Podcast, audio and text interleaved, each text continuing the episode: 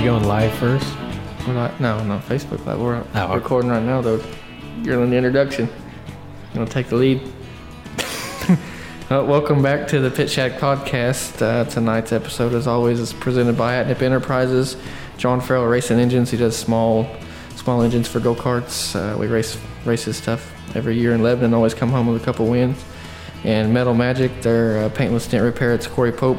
Uh, he sponsors Jesse Stovall's late model for the past couple years. Uh, he's been a supporter of racing for quite some time, so you should support him if you have any kind of paint or dent repair needs. Um, tonight, we got. Where are you from in Iowa? Decorah, Decorah, Iowa. Northeast Iowa. Tyler Rinkin. He come all the way down just to be on the podcast with us tonight. so we thank him for being here. Kind of a st- spur of the moment deal. I talked to him yesterday, which would have been Sunday. I don't know when this is going to air. Probably Thursday. Um, I didn't even think anything about it when I talked to you last night. I asked you how long you're going to be here, and then I was thinking like maybe we should go out, but I won't go to work if we go out. Yeah, right. like and today I don't know why like, I didn't think of this yesterday this, so figured we'd get you down uh, Austin Johnson we kind of threw it on him all of a sudden he's not here tonight but we did get Dylan Allen Condon to come and so he's got some good questions put together is what he says I hope so. so well Tyler you said uh, you gave us a little bit of talking points right off the get-go and I always ask the cliche stuff right off the bat like what's your background story how'd you get started why are, why are where you're at now this I guess be a good way to ask yeah, yeah. No, I got. Well, first off, I want to um, thank you guys for inviting me down here on such a short notice. So it's really fun to uh, um, be able to share my story and, the, and all the other stories that have happened the past couple of years. And obviously, I know you guys really well, so um, really looking forward to the time that we're going to share here tonight. But um, you know, for me, it started off uh, 2014. So uh, we have a racetrack back in, in Decorah. It's Upper Iowa Speedway, um, USRA sanctioned racetrack. And uh, we have five weekly classes, but it's also the racetrack that I grew up on. My cousin used to race when I was younger, and uh, so I got to know um, drivers uh, back in back when he was racing. And this was when you had we had stock cars, hobby stocks, and bombers, which is basically kind of like a step down from like a pure stock, like a modern day like pure stock, I guess you can say. I mean, these are old, you know, beat up race cars and everything else. And uh, so I got to know those guys when I was younger and stuff. So I've always been around the I've been around the sport. Um, and there was a time in my life, basically, I want to say when I was about a freshman in high school to wh- when I was just a senior. So basically, my high school years where I actually didn't really care anything about dirt track racing. I never went to the races anymore because my cousin retired, completely lost interest, started doing more stuff with friends on the weekends and everything else. And then um, summer of the sophomore year, going into into college, my freshman year, um, I like fell back in love with it again. And some of the drivers that I knew were still racing at the racetrack. So it was kind of fun to watch them. And obviously things had changed drastically. There was new ownerships in, in there, and that was involved. Um, drive new drivers, different classes, and stuff like that. So to kind of relearn that whole thing was was a little bit overwhelming at first, but then I started to get the hang of it. And um, fast forward to my senior year of college. So I went to college in my hometown um, of Decorah. I went to a four-year liberal arts school. I graduated with two degrees: a communication degree and an environmental studies degree. And um, not doing anything with my degrees, so, so I literally graduated from college with just a big loan de- or a big student loan debt and two degrees and a handshake and walking across stage. To be fair, you speak well. So communications is working out fine. good, good. And uh, um, it was the summer of the summer of my senior year. Excuse me, I just I just graduated Luther. Excuse me, I just graduated Luther, and it was that summer, and, and um, I really wanted to find a way to get into the racetrack for free. So I knew the I knew the track owners, I knew the workers and stuff like that. I'm like, man, what can I do to get in for free? Because 25 bucks for a pit pass for a guy that just graduated college is kind of a lot of money. So I talked to one of my, um, excuse me, one of my Luther instructors, and uh, she let me borrow her camera one night. And I went down and I started taking pictures of the racetrack. Didn't know anything about any sightings or nothing like that, you know, and stuff. And um, from there, it just took off. I got a camera, excuse me, I got a camera as a graduation gift and a couple different lenses and stuff like that in the first part of uh, um, late June, early July. And I started writing articles for the Upper Iowa Speedway um, to be shared on the USRA website about results and what happened and everything else. And that just kind of snowballed into going to Ironman races um, with a local driver. Uh, he's retired now. Well, he says he's retired. I can never tell if he's actually trying to get back in the game, but Brian Webb, um, and uh, so I've known Brian for a long time. And so he hauled me around to all these races because when you run the Ironman races, he's also running USMTS races most of the time, or it was like that a couple years ago. And I just started covering all these events, and I just built connections and friendships along the way, um, and just everything just kind of really fell in place and to kind of get where I'm at today. So now you're traveling with USMTS. Correct. Yep. Are you? What's your title as? Uh, so Todd Staley gave me a title um, back at the banquet, the national banquet last year, and I can't remember exactly what it is, but I would say that I would be more of a um, content creator, I guess you could say, Mm-hmm. a media content creator. So my job right right now currently with uh, with USMTS, first of all, it's a contracted gig. So um, what I do is I have a couple other contracts out there, but uh, this is obviously USMTS is my main one. Um, I basically cover their events for them. I capture photos and I capture videos, and I'll use that content for social media platforms, Instagram, Facebook, all that stuff. Um, and then um, there's some you know sponsorship relationship stuff there that we'll work on and and gather and, and really try to grow the USMTS name branding social media wise, um, but also to um, will I use all my stuff to help promote upcoming races and, and you know you got the posters, the flyers, the videos, and all that stuff. So that's kind of what the job title, I guess you could say, is. Um, so we started that this year, and, and this was my first year doing it. But obviously, very familiar with the USMTS circuit.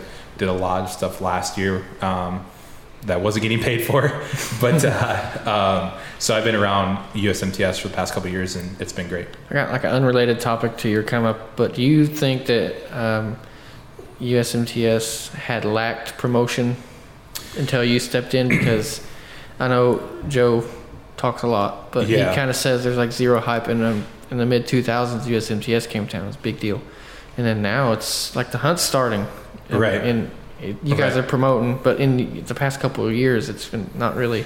It's anticlimactic to the start of the hunt, which is what we're all trying to get to see. See, right, yeah. It's um it's kind of a gray area because there's when it comes to drivers and promotion and stuff like that, there's like three different outlets. You know, there's the series which is USMTS, there's the drivers of the USMTS, and then there's a track that's hosting the event. Um, my responsibility right now is to make sure that the tracks have the content that what they you know want to do and and have that. And I think I think what we could really do better, um, and it's not just USMTS drivers in general. I think this is just racing as a whole.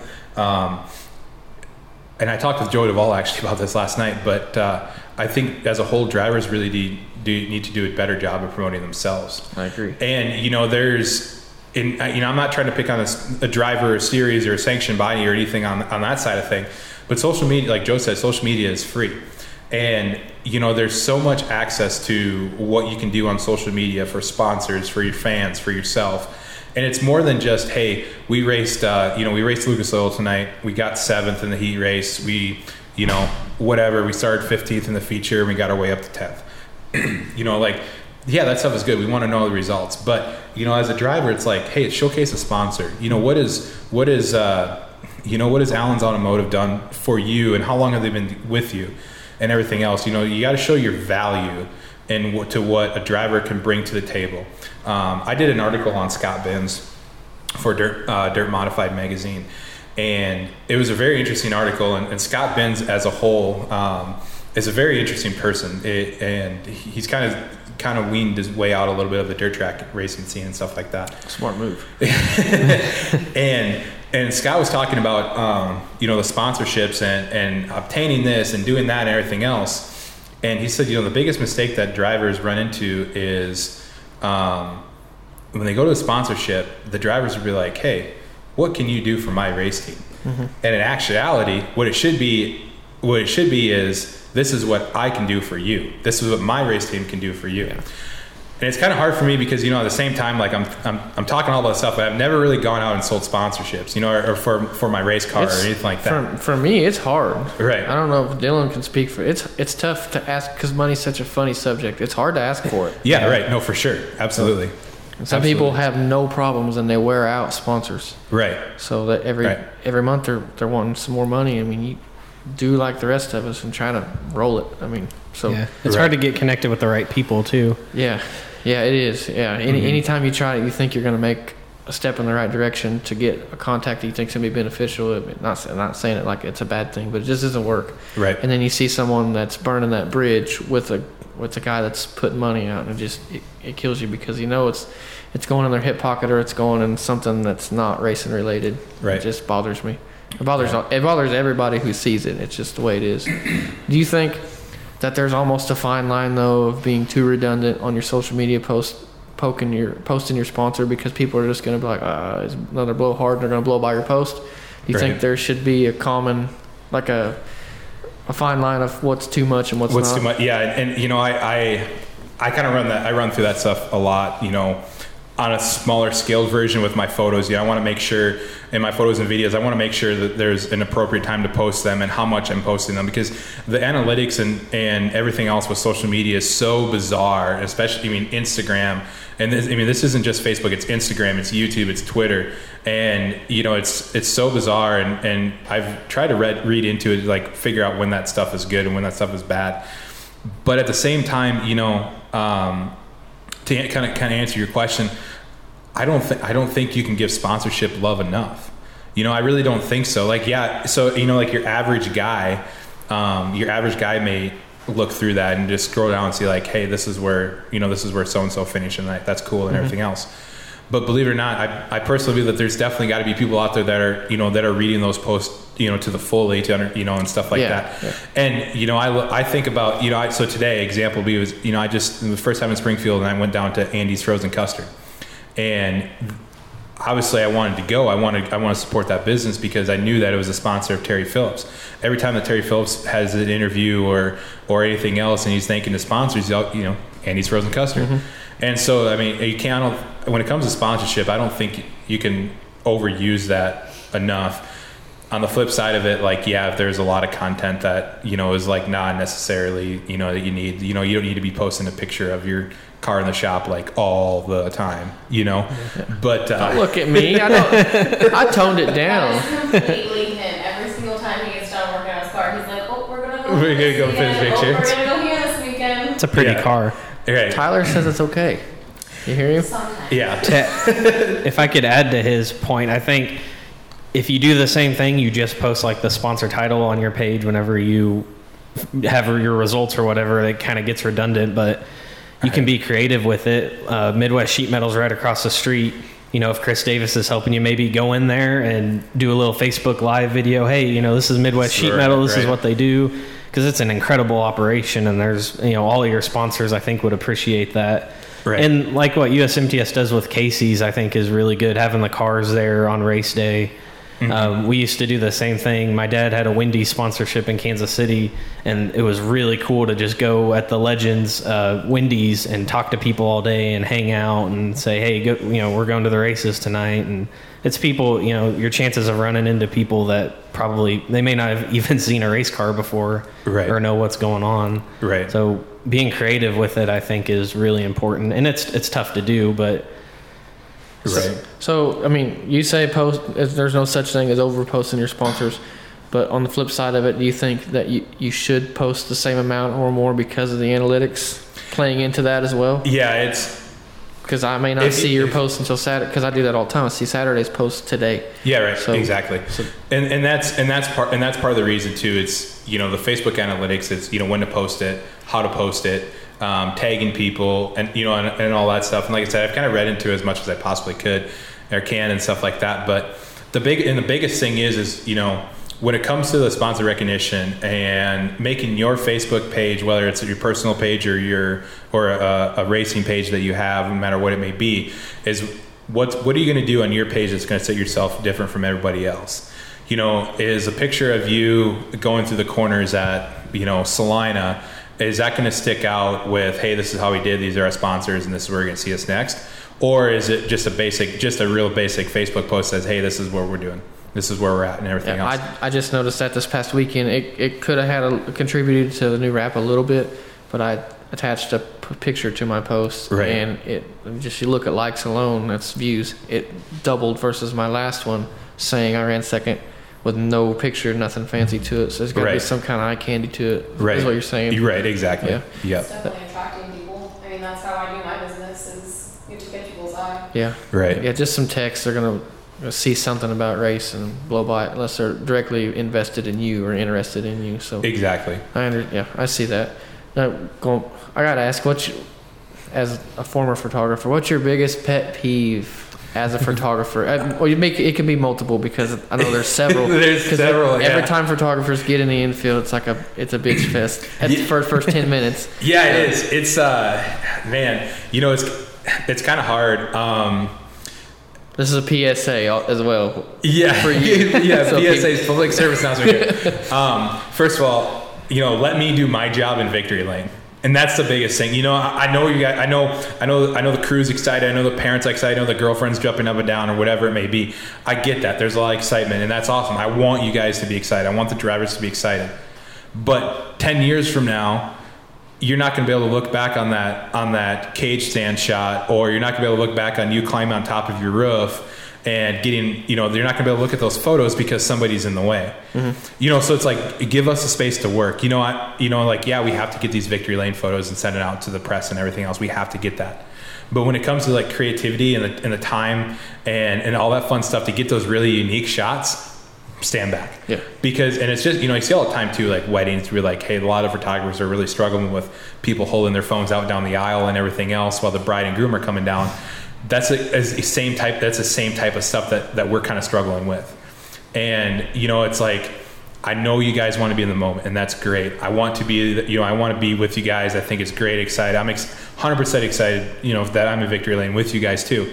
But let me do my job because I know in the end it's going to be better for you five, six years down the road. Yeah, when they message you on Monday, did you get any pictures of Victory Lane? Right. Like, yeah, I did, but there's some Right. people in the way. Yeah. Right. Are your um, your unique stuff like? I don't know. You guys have been kind of moving around in Victory Lane. Is that premeditated, or is it just something that happens? It turns out good. Yeah, a little bit of both. Um, definitely a little bit of both. Um, you know, I got a really cool shot of Brandon Sheppard at uh, Prater Classic uh, this uh, this past weekend, and I knew what I wanted to do because I did. I tried that photo with uh, uh, Nick Hoffman climbing out of his car um, at for the modified feature before that. None of those photos made to social media because they were blurry and out of focus. Like it was terrible. And uh, you know, this is a side note. This is a side note here. but uh, actually, no, I'll get I'll get to that side in a second. so, um, so yeah, I mean, it's you can really. Um, I kind of have like a game plan, kind of like I know what I want to do, and and the lighting at each track is always different. I always like to try to play with the lights a little bit, and you know, I I know.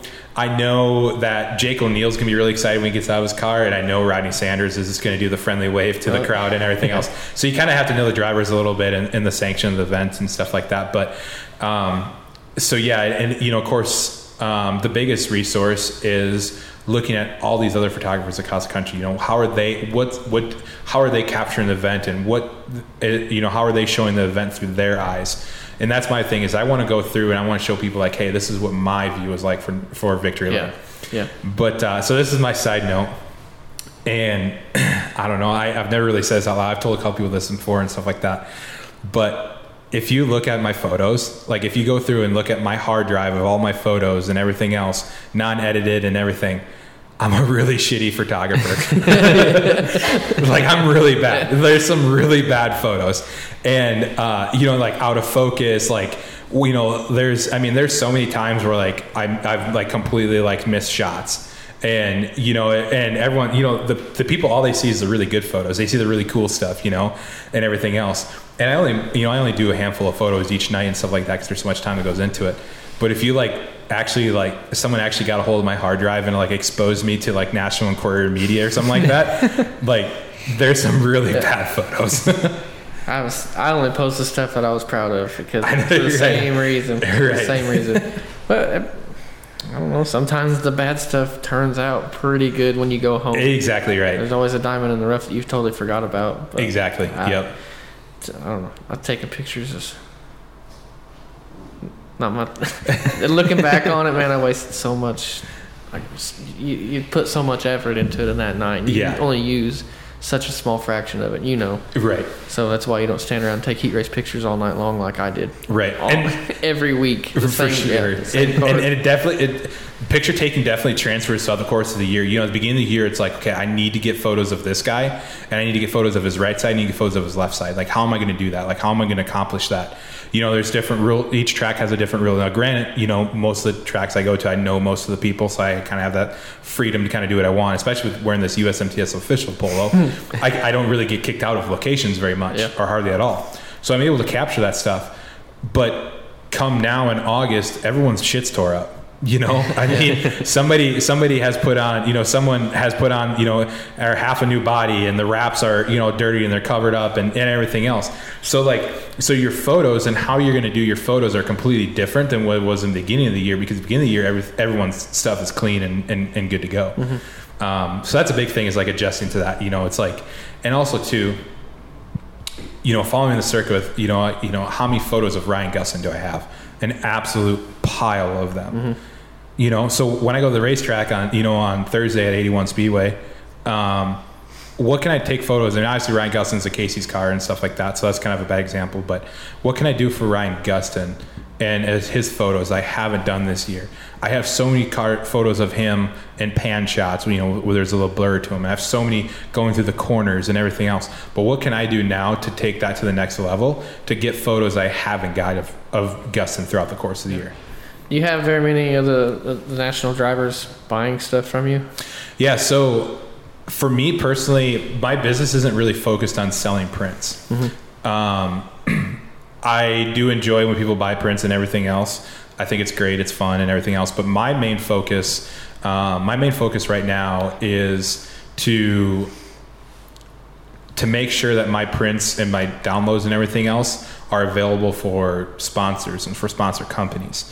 So I really want to make sure that, um, you know, example of All Star. So if All Star comes to me and says, "Hey, I need a, I need a photo of so and so," you know, where can I get that? How can I get that? And that's my main source. Is, you know, when I take the photos, when I take the photos, I'm not. People buying them are like, "Yes, that's good. I like that." But when I take these photos, I want these photos to be used on social media. I want these photos to be used in ads, on in newspapers, excuse me, in print. Um, and I want these photos to be used by drivers for whatever you know, for whatever it may be. All my standard stuff that I do throughout the course of the year is always at the beginning. Those are your hero card shots, your side by sides, whatever else. Now is the time where like I get a lot of that like really crazy like highlighted of a sponsor like an all star in the window net, you know, and like that little stuff, you know, and everything.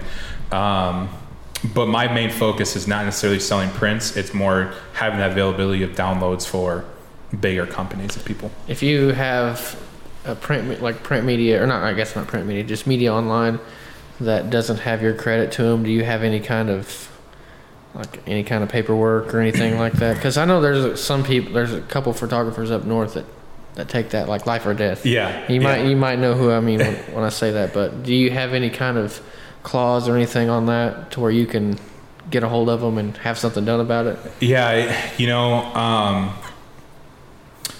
this I have a I have a completely reverse mentality when it comes to that. I want people to use my work.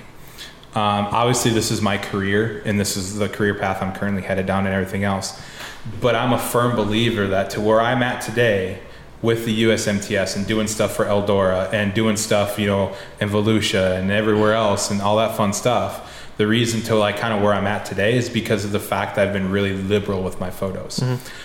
I really get it. I really enjoy, you know, we, we talk about exposure bucks and someone's like, well, you know, we'll put your name credit so everyone's going to see that you took that photo. And at first, when I first started, I was like, yeah, that's really cool. Like, yeah, 100% do it. Go ahead, whatever. And now I'm just like, okay, that's fine. You know? And in the end of the day, at the end of the day, like, yes, it's my photo. And yes, I spend money on my equipment. And yes, you know, all the time and everything else and, every, and whatnot too. But at the same time, is that when somebody goes out and they use a photo of Jake O'Neil going through the corner and it ends up on in the magazine and I didn't notify about it, like yeah, it'd be cool to get paid for that. You know, to get paid twenty bucks or twenty five bucks and everything else. I raised it. Yeah, so, so you know to, to get more, but and ultimately, you know, who do you think is getting the the benefit side of that? Jake O'Neil and that sponsor, and that's what I really like. You know, I want to, I want, I want to be on the racing team. I want to be on the, I want to be on their side of stuff. If somebody's going to use my stuff, heck yeah, go ahead, do it. Let me know. That's all I want. Let me know. Yeah, if you want to pay me, that's great. I'll work out something with you to get paid for sure, absolutely. Because like that's my career path. But at the same time, it's like, you know, like yeah, a couple times my photos have been used, and I'm like, hey, that's that's my photo. You know, has it bugged me Eh, a little bit? Not too bad. But I'm excited. You know, I don't want to hold my photos hostage. Yeah. And that's a reverse mentality. And you're in the photography world a little bit. That's a complete one thousand Oh percent. yeah, that's why I asked. I want Yeah. to know where you stood on that because there's some people that if you don't even if it's just the USMTS front page, it doesn't it doesn't have any kind of money or anything at all. If they're missing their little gray name at the bottom right hand corner, they start losing their minds. Right. And they'll share it on Facebook and let everybody know they took it. And, Yeah. and uh, it goes both ways. Like no, it doesn't matter, but yes, it is cool. Right. So I used to haul ass home and try to beat Lloyd Collins. and you couldn't beat him. And the next day, if they did use my stuff, my name wouldn't be on it. But when they use Lloyd's, it would. Would. It just drive me crazy. Crazy. Yeah. Oh, it drove me nuts. So Yeah. I always try to. I, there's I don't know if, if does Buck do that now? Is he like haul ass to try and get stuff online? I, I, I think so. You know, and, and Buck, um, you know, Buck is definitely a really great photographer, and his his style of work is completely different, you know, from mine. And, and, and Buck really goes after those, you know, really clear photos, and that's just something that you know, that's just not me. Um, you know, and and and I really, I, there is some really good photos that you know Buck really takes, and and I think of other photographers too. You know, Scott Gulbranson, who also works, you know, with that Deer Creek. Scott Gulbranson is He's ridiculous. is, is absolutely So good. incredible. And uh, you know Heath Lawson is another guy that I really look up to. And uh, Heath Heath's work with Lucas Oil late models and you know bigger dirt late model shows across the country is just Heath and I probably talk at least once a week, and and his work is just second to none too. And it's it's really cool to see a lot of these photographers because you know that they've put in as, as much, if not more, time than I have to get where they're at, and Yeah. that's and that's great. Um, obviously, with some photographers, there's a territorial, you know, side of stuff and and everything else too. And I mean, at the end of the day, it is what it is. It's crazy how that stuff has transferred along with the racing. Like if you look at old old pictures of uh, that people take, like Rick Schwally, Lloyd Collins, Ron Skinner, uh, Barry Linhart, and all those guys. The the style of picture back in their day was kind of like the race cars back in their day. It was real square and tight. Yeah. There was not a whole lot, whole lot of wheel motion. There was no panning back in the early Right. 2000s, and then now Right. everything's the the pictures have kind of transferred with the race cars. Everything's so different. Yeah. If because I was real big on taking tight stuff, I didn't want to post production anything. I just wanted to take it tight. Yeah. And now, I mean, that's a big no no because if you're wanting to get print sizes altered, you're shooting yourself in the foot. But Right. now it's opposite. I mean, you want to try and get something off, like out of frame or just crooked. I just want something different. So it's just Mhm. like the race cars. Everything's transferred so far. Right. But you, I- I've asked about the Eldora deal before you got started. What that's cool to me. How did you get your foot in the door with doing print? You doing print media, right, or just your online media for them? Yeah, so um, I haven't been able to go out to Eldora for a couple years now, but I, I, I have done some stuff for them in the past, and I did some stuff again with this year. But so this is my Eldora story. Um, I the 2000, I think it was 2000, um, 2015 um, was the first year I went out to Eldora, and 2015 was the start of the year when I started doing some work for Three Wide Media, and um, and I got to take a second here. And Travis Cushion uh, worked with Travis Cushion um, was the sorry, uh, but uh, Travis Cushion I wouldn't be where I'm out today without without Travis Cushion, and Travis um, was the editor for Dirt Late Model and Dirt Modified magazine for Three Wide, and I had called Travis and we, I'd never met him or anything like that. And I said, I asked him about, you know, like, hey, is it possible to get a media pass to go to Eldora? And to me, then, like, Eldora was just big, massive, the ultimate stage of like everything. And it's everything that, you know, racers want to win at Eldora. You want to go to Eldora because they have the biggest events and the biggest purse and such a history and everything else is behind Eldora. And um, he's like, yeah, I can give you a pass. And I was like, what for, like, for real? And I was, he's like, yeah. And I was working like a side job at that time and everything else. And I went to my boss, and I was going to be gone to go to Canada fishing for that for like a week before Eldora. And no, I'm sorry, the week before El, it was Eldora, then I went Canada fishing, so I was to be gone for a week already. And I went to my boss and I said, um, I said, hey, uh, I'm to be gone. I have this opportunity to go to this race in Ohio, and I'm to like take some photos. And she's like, well, when you get back from Canada, let me know because like you might not have, might not have a job. And I was like, it was like a side gig. Like it wasn't. I hated it. Hated the job. It was so stupid. And um, I was like, sounds good. You know, so I walked out her office, went home, packed up my stuff, and went, left the next day to go to Eldora. So I get Eldora and everything else, and I shoot the Dirt Late Model Dream. I was there th- uh, Friday and Saturday, and I was just I was lost for words. Uh, there's three times in my racing career that I've just been like completely starstruck. Uh, the first time I saw Eldora walking down the hill to Eldora. The second time was walking down the ramp at the Chili Bowl, and the third time was standing in the infield at Gateway Dirt Nationals during the uh, um, during the driver intros for the for the for the modifieds that first year. Um, but so anyways, I go, I go to Eldora and I capture the event and everything else, the dream, and I, and I find out that I'm supposed to send my photos into the guy's named Jonathan Bateman, who's kind of like the media person there. And so I get home and I emailed Jonathan. I said, hey, you know, like I've never really done this before. Like, how do I do this and everything else? And he's like, oh, we got enough photos. Like, you don't have to send stuff in. That's fine. So I'm thinking, I'm like, oh man, I, I killed it this week. I have some really good photos. Like, I want Eldora to see that. So I sent him. I was like, okay. I said that's fine, but I'm still going to send you my photos. So I knew if I sent him my photos, he was going to look at them. So I sent him my photos, and there was probably like 120 photos for like two days. And he emailed me back, and he's like, dude, this is incredible work. Like I really like it a lot. And I'm like, heck yeah, like this is awesome, you know. So I called Travis up. I'm like, dude, like Eldora loves my stuff. Like this is great, you know. And small town kid going to Eldora, you know, starstruck. didn't know anybody out there. I didn't know anybody out there. I didn't talk to a single person when I was out there at all. And um, so then I was in kind of a constant email with like Eldora, and they're like, "Hey, we want you to come back out here. Like, we can come back out and stuff." So the next year, I went back out for the Kings Royal and for um, the Late Model Dream. And first of all, the Kings Royal is freaking incredible. it's unbelievable. It's everything at Eldora is just great.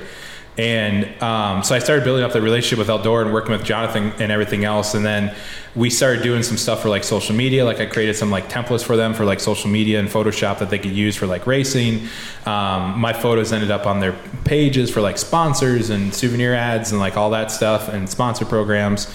And then um, you know, and then we started talking. So this is my third year. I think I designed like parking passes and the suite tickets. So I designed I've, for the last three years. I designed the tickets that people use to get into the suites and stuff like that. So it's been great, but the way the schedules and stuff has kind of panned out for Eldora, I haven't been able to get out there, but I still have a really good relationship with them, and, and I hope to get it back out there for sure next year. But um, it's been it's incredible. It, it really is. That's awesome. And and um, like I said, you know, going back to to, to Travis Cushion, Travis uh, passed away uh, about a month and a half ago, and um, without Travis giving me the, those credentials for Eldora, that ultimately really opened up, you know, everything. You know, I can put Eldora down on um, information like where I've shot races at before and stuff like that. You know, and and to, pe- when people see that, they're like, "Hey, that kid's good." Yeah. You know. The, the, um, the, the Eldora credential stuff probably was a direct foot in the door for Gateway, wasn't it? Yeah, yeah, Yeah. So that was yeah. So Gateway was it was direct door in the Gateway. It actually, I, I'm a firm believer that was probably um, Eldora was probably like like everything. You know, um, when you know because they just don't have media passes out to you know to anybody. Yeah, it's hard to it's hard to get stuff. Right. Yeah. Yeah. Yeah. And so, um, again, you know, going back to like that snowball effect, like, hey, this is kind of like how I got started and just kind of kept going and going and going. And Travis Cushion and Eldora was an absolute key to that. So, That's that's awesome. and by the way, when I went got back and I emailed my boss saying I was back in town on that Monday, she emailed back saying I had to come back into work. So yes, I did. I don't know. I don't know if I don't say if I got fired. I'm pretty sure that's not it. I was going to leave anyway, like at, and then at, at the end of the month. But uh, so yeah, I was. I'm glad that I left because obviously, if I stayed there and worked for those four extra days before I left for Canada fishing, I probably wouldn't be right here where I'm at. I thought you were going to tell me that she said you were fired. Yeah, This is going to be a, the American Dream story. Yeah, right. Yeah. she's like, well, she's like, I'm, well, I'll fire you, and I'm like, well, that's good. That, you don't have to because I'm leaving. You know. He went out on top. yeah.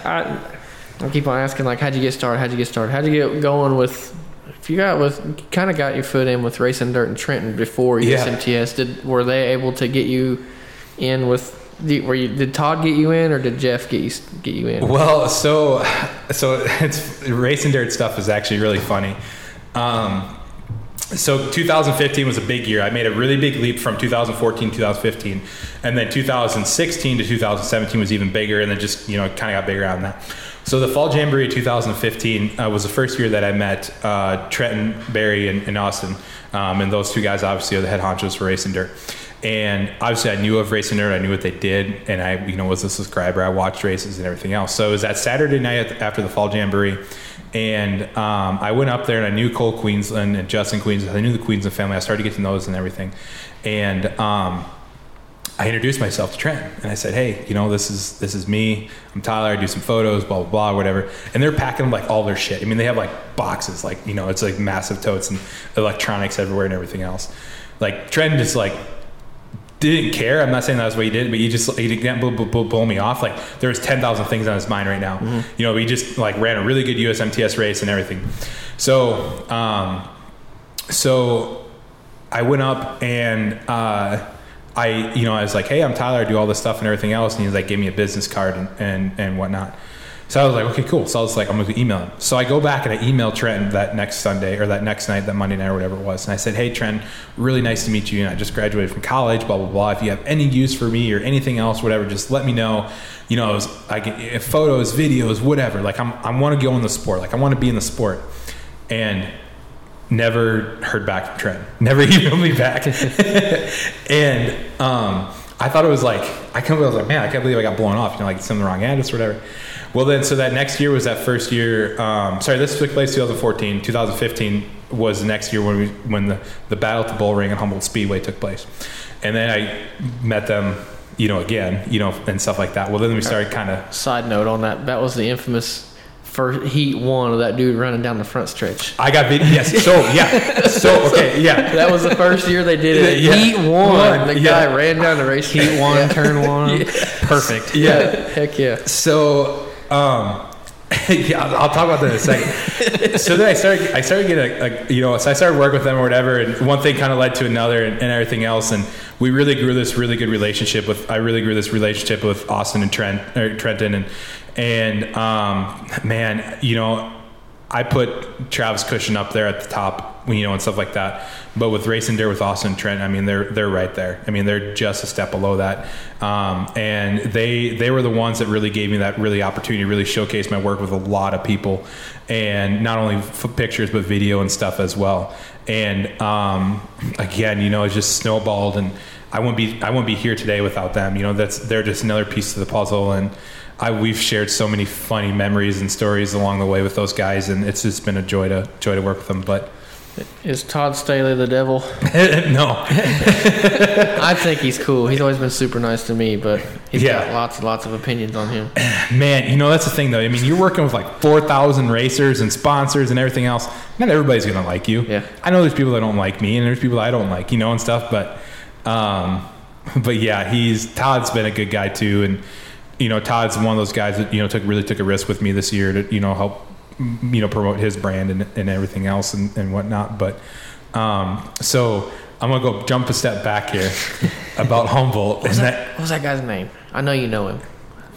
all I remember. Long, he had longer hair and he was from Oklahoma. Yeah, and he, he- raced like a Southern sport mod. Yeah, he, he was Oh, a it Caney. was Kinzer Edwards. Kinzer wasn't? Yeah, Edwards. yeah, yeah, yeah, yeah. That's it. Yeah. yeah. so so so it was it was funny. So I'm in the infield in turn in turn one, uh, excuse me, three and four, where it's best lit Humboldt, and they, you know they wad him up down in, in corner one, going to corner one, and this kid comes running down the front stretch, and I'm like, I'm like. I'm not gonna take photos of this. I'm gonna take freaking video of this. You know, I knew it was gonna happen. So I flipped the camera on the video, and I'm filming this kid running down the front stretch, right? And he goes and he just he's his helmet and it just freaking so loud. Just chucks his helmet at the guy's the, the side panel of the guy's car. And he's like takes down the guy's window and he's like throwing punches like in the in the door and everything else. And I'm videoing this and I'm like I'm literally thinking like holy shit like this is gonna blow up the internet like this is gonna be freaking awesome you know.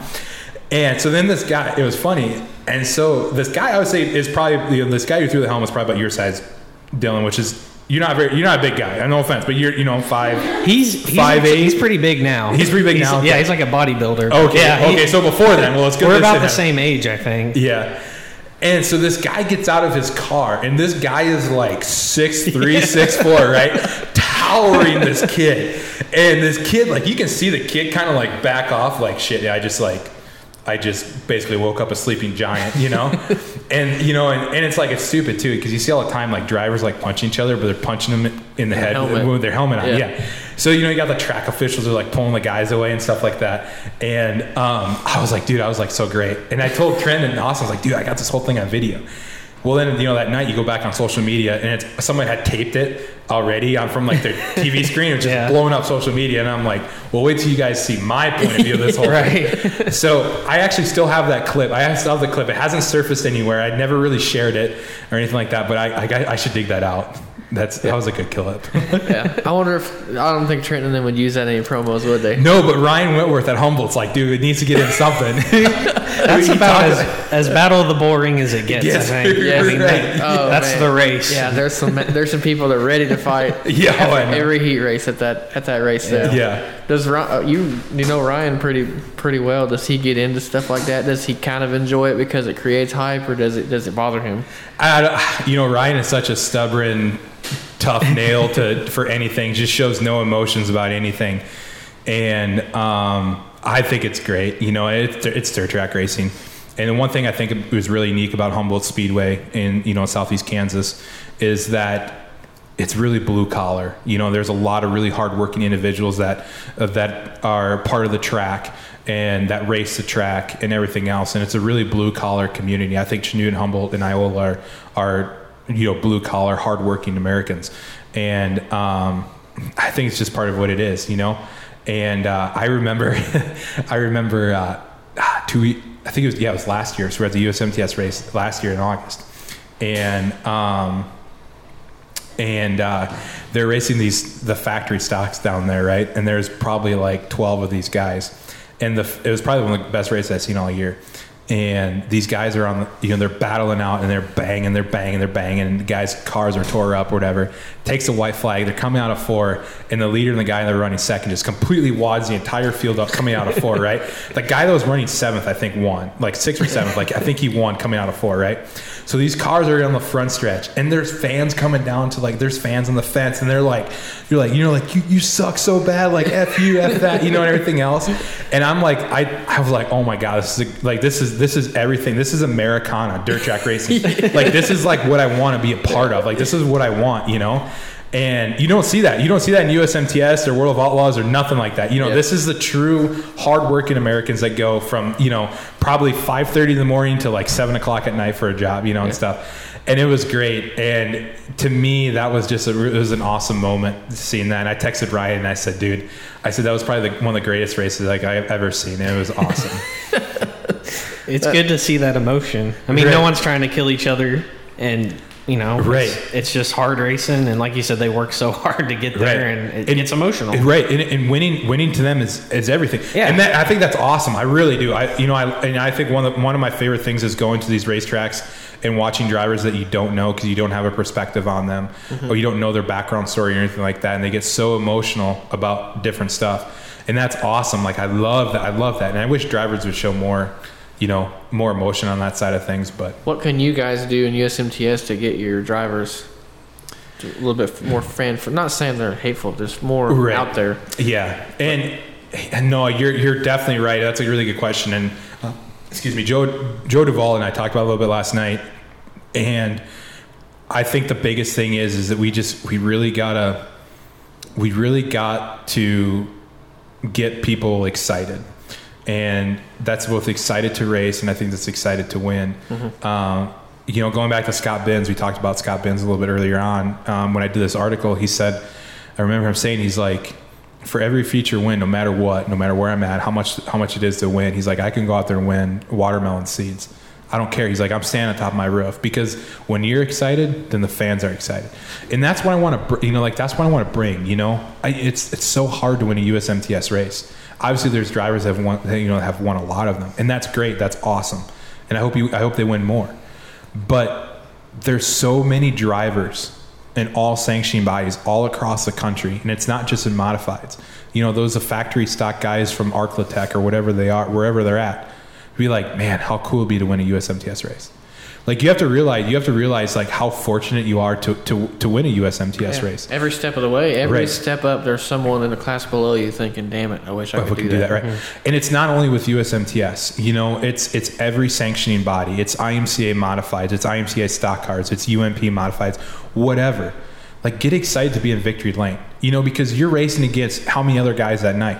Yeah, you ended up in victory lane, but what about the 15, 16 guys that you beat? Yep. Terry Beckham had a good quote a long time ago uh, about winning USMTS race. He said, "Winning weekly races are good, but you outran the best that were there that night." He said, "If you win a USMTS race, you outran the best." And- Yeah.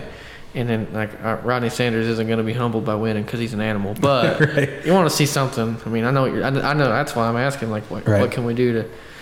Uh, there's a there's a line there where the fans don't know when to leave them alone, and but there's times when they need to be approached and they don't get approached, or the drivers push them. They don't push them off. They just don't interact very well, Right.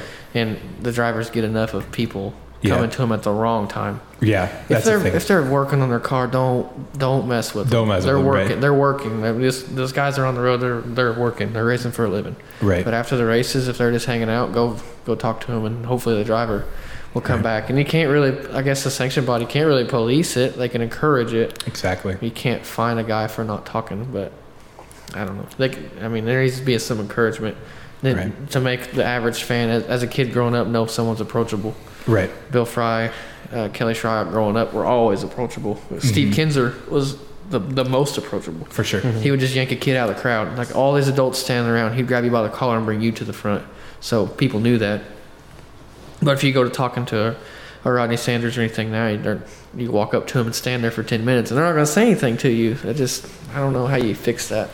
And that's Yeah. just a part of a personality of a driver too. But Right. No, for sure. And, and you know, there's so many unique personalities that I work with uh, with on the USMTS tour and stuff like that. And I really wish, I really wish we can get to that point. And you know, I mean, there's so getting to know the drivers to where I've gotten to know them. You know, um, I'm in a snap group. I'm in a snap group with Rodney and a couple other guys and stuff like that. And I mean, it's fun. I mean, they're they're great people. They really are. And you know, they're really funny. We got to you know to get to know them. And and the biggest thing that that I always stress to the drivers too about you know getting excited to win and getting excited is that there's fans here that come to watch you tonight.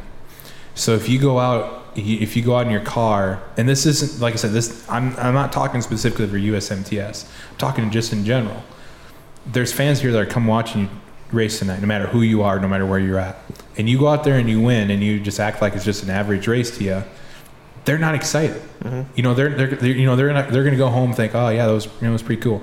But yeah, you go out and you win a two hundred dollar Hornet feature at at or a Sport Compact feature at Humboldt Speedway, and you go on your roof and you have your family there, your mom, dad, girlfriend, wife, whatever, and or both. or both, yeah, or both. and, and you know, you're standing on top of the roof. You know, they're excited and they're like, "Dude, I can't wait for next Friday night." Yeah.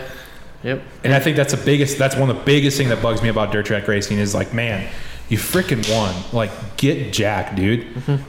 You see it all the time too. I think it shows little kids too. I mean, like if they want to grow up and be a race car driver, and they're seeing them not, they're acting nonchalant about it, and they're not going to get excited because they did. Right. And I- they're- I used to be real stingy with trophies, and then now, like if, if I can, I'll try and just find some kid that I have no relation to at all and give it to them. Right. And then maybe that might excite them. It might excite the parent. And something. Someone's Yeah. gonna get happy about it. Maybe The the younger generation is it's key. it's key. It really is. Growing up, I would I would do everything I could to get enough money, or talk my dad even to to bring me to Bolivar on a Friday night. And I don't know, Jaron Martin's the only kid that I know personally that is excited about going to the races. I don't really know any kids. Do you, Dylan?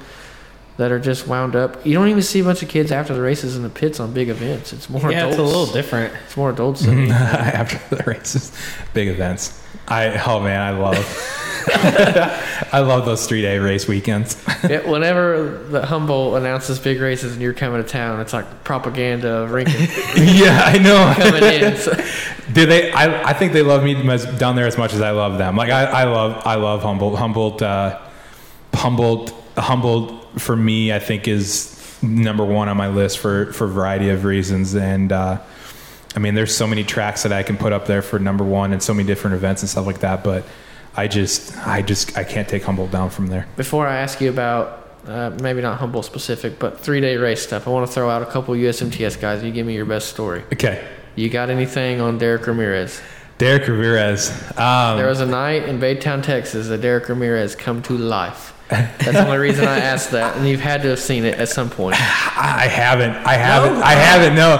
I think. I think Derek. You know, Derek. Derek is. Derek. First of all, Derek's having an awesome year. He's currently second right now in the national championship, and um, it's Derek's one of those guys that I've really gotten to kind of know this year and stuff like that. And and he's really he's a really funny guy.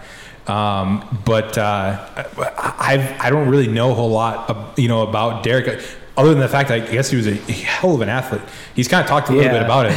Like he's, I suppose he was like a, he, he said he was like a really good baseball player in college and everything else. I want to tell a story about him. I've got one. Yeah. and it kind of ties into the athlete part, if that's all right.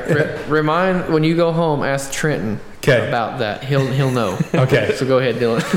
Uh, Owatonna, Minnesota, Steele County Fair. Did you Okay. ever go to those races? No, I've never been. I- And the track's no longer there. I don't think. That's sad because that place was amazing. This is like the biggest county fair in the country, I think. I mean, it felt like the Kansas State Fair almost, but real big racetrack, real fast. And we get there the night before. I think we ran Decorah actually, or Decorah rained out. Okay. We went there. It's like 2007 Hunt or somewhere around there. And they were going around in the fair, and Ramirez is there, and Brad McEwen is crew chief, and Brad's son, and Corey Drips. There's a bunch of us, and they had a dunk tank, and the clowns in the dunk tank were as mean as you could imagine, making fun of people. And they were making fun of Brad McEwen. He's a pretty big guy, and he's like, "Those better be light cigarettes," and you know, making fun of him. And they started making fun of Brad McEwen's kid for having a real big nose.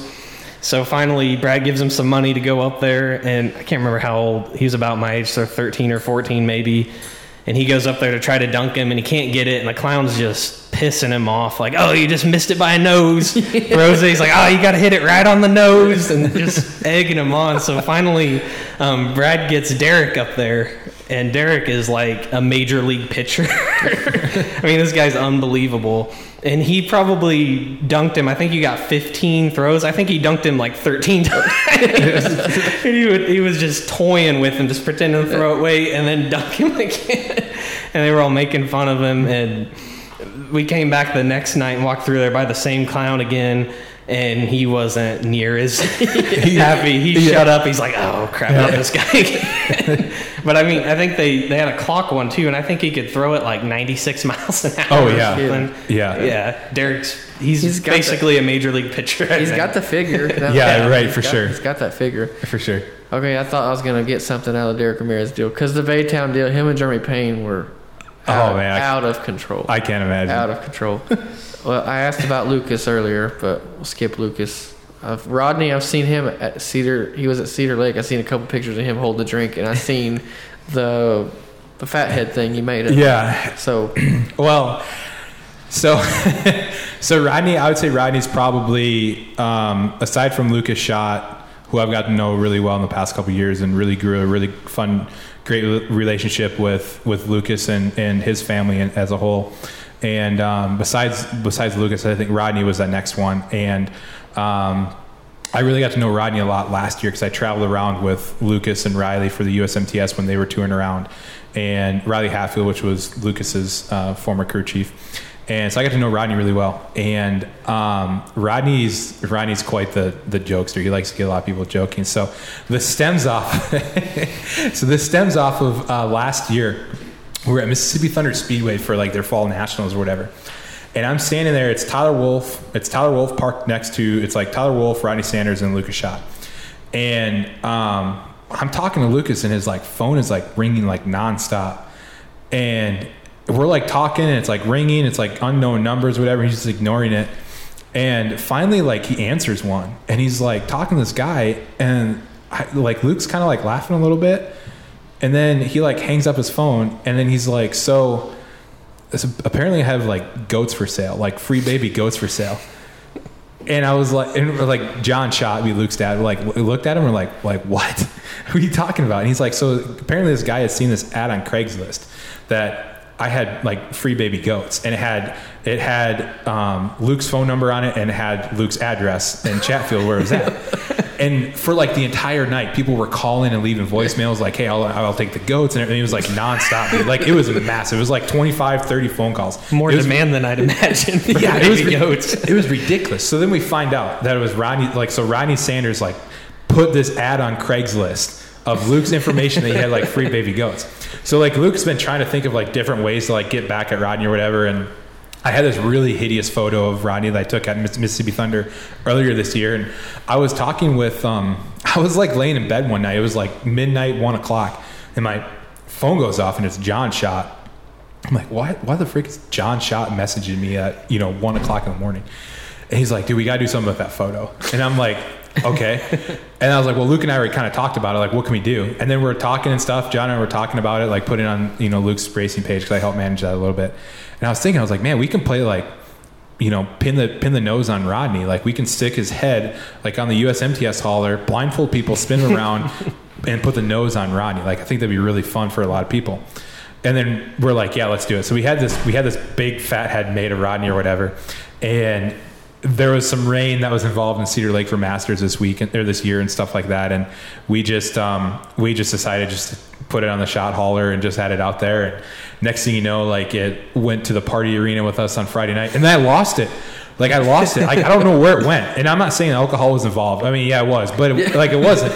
So like I lost I lost his fat head. Like I went when I left that Friday or Saturday morning from the from the the party arena at 4:30, 5 o'clock, whatever it was. I did not have Rodney's head like with like anywhere. Like I don't know who took it or something like that. So then I go and we get done. We get done Saturday night racing. We the, everything's done. People are leaving. I go to load up my golf cart, and I have my golf cart trailers like in the back far parking lot at Cedar Lake at Masters. I don't most. I don't know if anyone's ever. Some people are listening there, but it's a pretty organized facility, and I'm like all the way in the back. My trailer's like away from everybody, and I go to load up my golf cart, and Rodney's fat, like Rodney's fat head is like on laying on top of my golf cart trailer.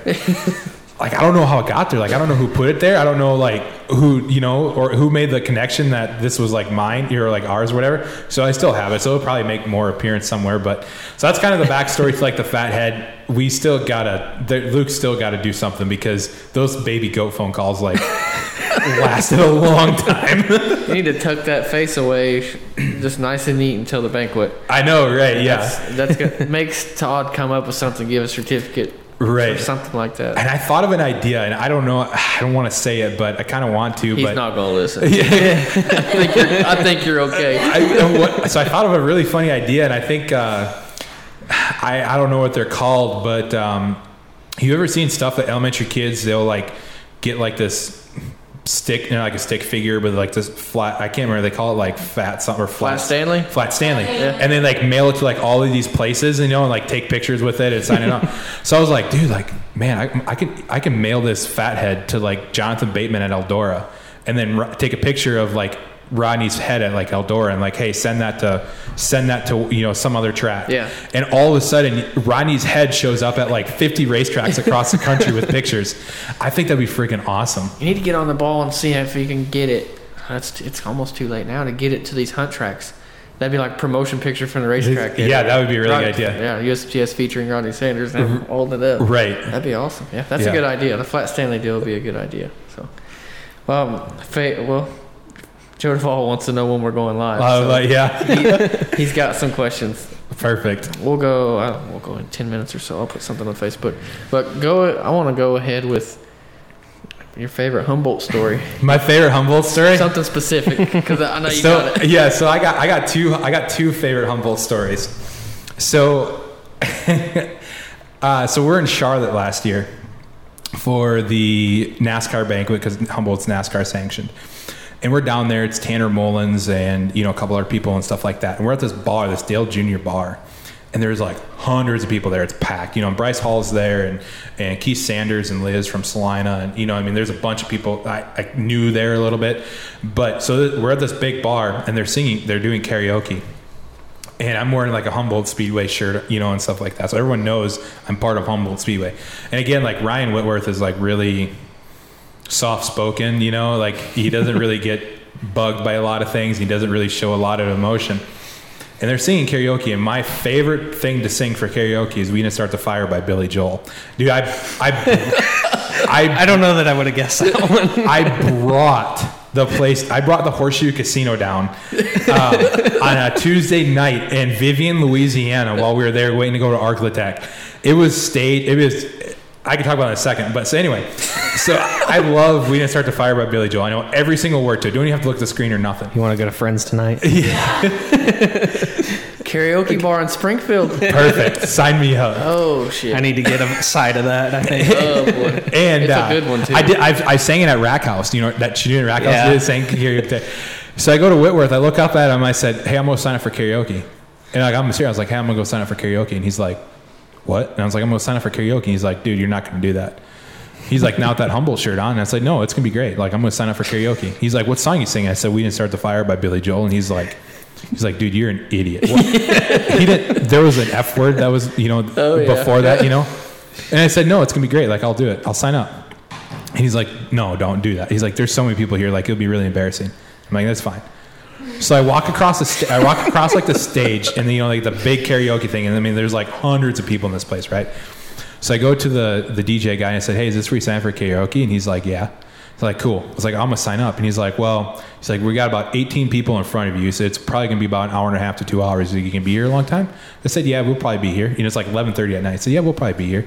He's like, okay, cool. He's like, well, here's a piece of paper, and he's like, sign your name and put your name down, and then the song you're gonna sing. So I take the paper and I write Tyler Rinkin, and I write down below it. I said, uh, we didn't start the fire, and then put Billy Joel for the artist. So I gave him the paper, and he, he he didn't look at the paper. He looked at me. He's like, so he's like, what song did you pick? And I said, oh, I'm gonna sing "We Didn't Start the Fire" by Billy Joel. And he like turned to his left and he looked at the computer screen and he looked back at me and he's like, You got 30 seconds, you're up next. and I'm like And I'm like, I'm like, perfect, I'm ready. So I'm like standing there, you know, and this girl just gets on sing- singing this like really shitty version of like Sara Evans. I mean, it was like horrendous, right? You know? And so she comes walking over and she like gives the mic to the guy and the mic guy gives me the mic or whatever. And he's like, all right, man, go out, do your thing. So I get in front of this stage and I'm like looking out and the words are like up on the screen and stuff like that. But you don't need them. I don't need them. And no one knows I don't need them. And so the song starts and like boom, I'm like down on the floor. Like I'm I'm singing to like people, not even looking at the songs. People are like got their phones out and I can see they're like Snapchatting because like the lights on the phones are like shining and everything else. And I mean, dude, it was freaking crazy. I bought like Dale Jr.'s bar had like literally was like five stars because of like, how good this karaoke performance was. just just killed it. So the song gets done, and I go back and I give the guy the mic, you know, like nothing happened. And he like looked at me. He's like, dude, he's like, I put you next because I thought you're like you were just gonna be like awful. Like I thought it was I thought it was like a joke. And I said, no. I said this is my favorite song. Like I, I know every word to it. And I like walked away. And so that next morning we had like a promoters like meeting thing or whatever, you know. So we get in, it's like eight o'clock, everyone's hungover. I'm not, I'm jacked. They just gave a performance of a lifetime. and I'm like getting like eggs and bacon and stuff like that. And this this lady comes over and she's like standing next to me. And ironically, like I'm wearing the same shirt I did last night. Even though like I'm not as intoxicated as what a lot of people were. It wasn't hungover. Yeah, wearing the same. Clothes. yeah. And I'm like, you know, I packed really poorly or whatever. And she like looked at me and she's like, and Ryan was standing right there. And Ryan didn't have a whole lot to say to me after I sang. And so like Ryan was standing right there. Yeah. And uh, the girl looks at me and she's like, she's like, hey, she's like, did you sing karaoke last night? And I was like, yeah. She's like, she's like, you did, you, you sang that We Didn't Start the Fire song. And I said, yeah. She's like, oh man. She's like, that was the best performance I've ever seen. And I'm like, oh, thanks, you know, and everything. I was like, it was good to go. And so I'm like getting more like bacon and stuff like that, and like eggs. I'm getting like pulling this door out the apple juice, and this guy who's like running the who's like running the meeting, like promoting the meeting, like comes up and he's like, dude, he's like, you rocked that place last night. And I like look at I like look at Whitworth, and Whitworth like look shakes his head. And he's like, he's like, dude, you're he's like, you're a freaking idiot. And he like he like walks away. but uh, no, that was great. That was probably my favorite, one of my favorite, not uh, Humboldt related but non Humboldt related stories. And the other one um, was uh, two years ago at the King of America. I got completely like really intoxicated, really badly intoxicated. The turning point for me was I had a shot with with John Allen, and I'm not saying I'm the only person that's ever had a shot with John Allen, but like it was it was a straight thing of Crown, and I mean it was bad. Nothing good happening after that. no, no, not at all. And uh, so I had a pit meeting, Todd Staley and Jana and John and I mean there's a whole bunch of people in Ryan Whitworth's shop and there's these steps I go up to the stairs or whatever you know and I found a crown bag and I go up and I go to the, up top of the stairs and I'm swinging the crown bag around because Staley that's how Staley does his pit meeting so I'm swinging this crown bag around and I said I was like all right everybody gather in gather in and I said you know we have you know 26 stock cars we have 34 B mods and 29 US MTS modified excuse me, I just I gave this pit meeting, and everybody was laughing. It was like the greatest thing ever, you know. And Staley was like pissed. He's like, "Dude, go to bed." And I'm like, "No, I'm not gonna go to bed. Like, I'm giving this pit meeting." And still to this day, like if you ask Ryan Whitworth about Tyler Rankin's pit meeting at Humboldt, like he'll be like, "Oh, dude, I gotta show you this video." I think someone has a video of it, but oh god, it was great. I don't know how you ended up that night, but I think that's the same night my dad stayed the night on his shop floor at the racetrack on concrete. Yeah, I think that was probably most likely the same night. we live eight miles away from the track. Yeah. he didn't even make it home. Yeah. No, it's you know, I I I don't ever really I'm not much of a, a partier. I don't really go out a lot. You know, my friends, you know, it's just kind of the way that we grew up. Um, you know, we never drank in high school and even when we were in college we never really drank either. And so um so when it comes to like to, to like drinking and partying, it's I'm still not really green about it, but it's something that I just never really do. I, there's only about five times a year that I drink, and it just happens to be at every Crown Jewel modified event, which is weird. but like so, you know, like those Friday nights are just so much fun, and I think that's kind of what really kind of helps me too a little bit is that I'm like you know I go out and party with these guys and, and drink with them and get to know them aside from you know the, the fire suit and the racers and of course I mean there's so many different stories that have come up before with you know different stuff and, and partying and whatnot. But um, yeah, it, it's great. It, it adds a whole other element to it for sure. Absolutely. I'm gonna pause. This. He kind of answered my questions already. I was going to ask about um, your biggest event that you've done or any Yeah. event. You mentioned the Chili Bowl and Gateway. Yeah, and yeah. Eldora. Yeah, you know, I'm I'm so fortunate and so lucky to have covered a lot of really great events. Um, the Wild West Shootout, the Chili Bowl, um, been to Volusia, Daytona 500. I was down there this year. Um, Oh, really? Didn't, didn't necessarily cover it to an extent, but I you know I did some of that. Um, I took some photos and stuff when I was down there, and of course Kings Royal and the Dream. And I was just at Fairbury last weekend for PDC, and um, you know, they're so in Knoxville Nationals last year. Each event is so unique and so different than every other one, and there's so many great things that make each event um, to what it is. And uh, man, I tell you what, um, I think the Prairie Dirt Classic at Fairbury is definitely really kind of taken its toll for me for probably the number one spot. But Really? man, there's so many great events that are out there. There really is. Jackson Nationals is another really fun one that I you know that I cover, and uh, Jackson is my second favorite track in the country. Um, the facilities and everything else that I've seen, the upgrades that that track has made has just been super, you know, fantastic and stuff. So, um, but I'm really fortunate to have seen and done a lot of really crown jewel racing events across the country for sure. What's uh? I put the title of this live stream is DJ Rink Nasty. Yeah, Where's that? Where's, where'd that come from? Origin of DJ Rink. Nasty? Well, so uh, we had a college bar in our hometown called Roscoe's, called it Sco's, and dirty bar. Like not like it sounds really bad, but it was like like really grimy, dirty. Like it was only really cool when you're intoxicated to Dive be in bar? there. Kind of pretty much, yeah, yeah. And uh, they were looking for a, a, a guy to be a country DJ for country night on Friday nights, which was the first Friday night of, of every every uh, month. And I knew some guys that were working the DJ booth, and they're like, "Yeah, just get a playlist on your iTunes and just go in and just play it." So I'm like, "All right, cool." They're like, "Oh yeah, you get paid fifty bucks um, at the end of the night, but also too like you get you get free drinks, and you also don't have to pay a cover to get into the bar, and you get a plus one, and you get to the front of the line when you're not DJing. And this line's like out the door, dude. Like it's massive, right? And I'm like, hell yeah. Like i can definitely like sneak in a girl you know? Like how cool it is like well baby you don't have to pay. Like i got you covered. We go straight to the front of the line. So like i utilize so like i utilize that like quite a bit you know? I was like it was you know when i wasn't djing so that's where it came from. It was like DJ Rink Nasty, and I all I did was I played country songs on Friday night. But I, I took it to the extreme. Like I had a cowboy hat, wore bet, or wore a button down shirt, nice jeans, boots. I mean, it was that's that's where it come from. But uh, that was some of my finer days in in, in college. I Is guess. your you could say. parents over the top as well? No, no. I Um, don't know where this comes from. yeah, no. Uh, people have said my sister and I are a lot alike, but I don't ever. I'm when I'm with my family, I'm pretty pretty low key. Um, you know, I could probably say the same. When I'm with my dad, I don't act like I do when he's not around. yeah, I, I'm I'm I'm really I'm really low key. You know, I just you know I'm, that's the way my family is, and I think you know I think it's true. Like I have a, I have a cousin, uh, cousin Michael, and I mean like, so my sister's wedding is in November, and it's gonna be really interesting because we haven't really had a family wedding in a long time. And our family, I feel like our family's like everyone's so nice and polite and low key when we go to like family gatherings and everything else. And if finally like this is gonna be a time when everyone's gonna cut loose, so I have a feeling it's gonna be a complete shit show. but uh, I'm really looking forward to it. So yeah, so basically our family's like really low key. We're not. I feel like we're definitely ourselves, but we're not. If that kind of makes sense. So, Joe was looking for you to be on here.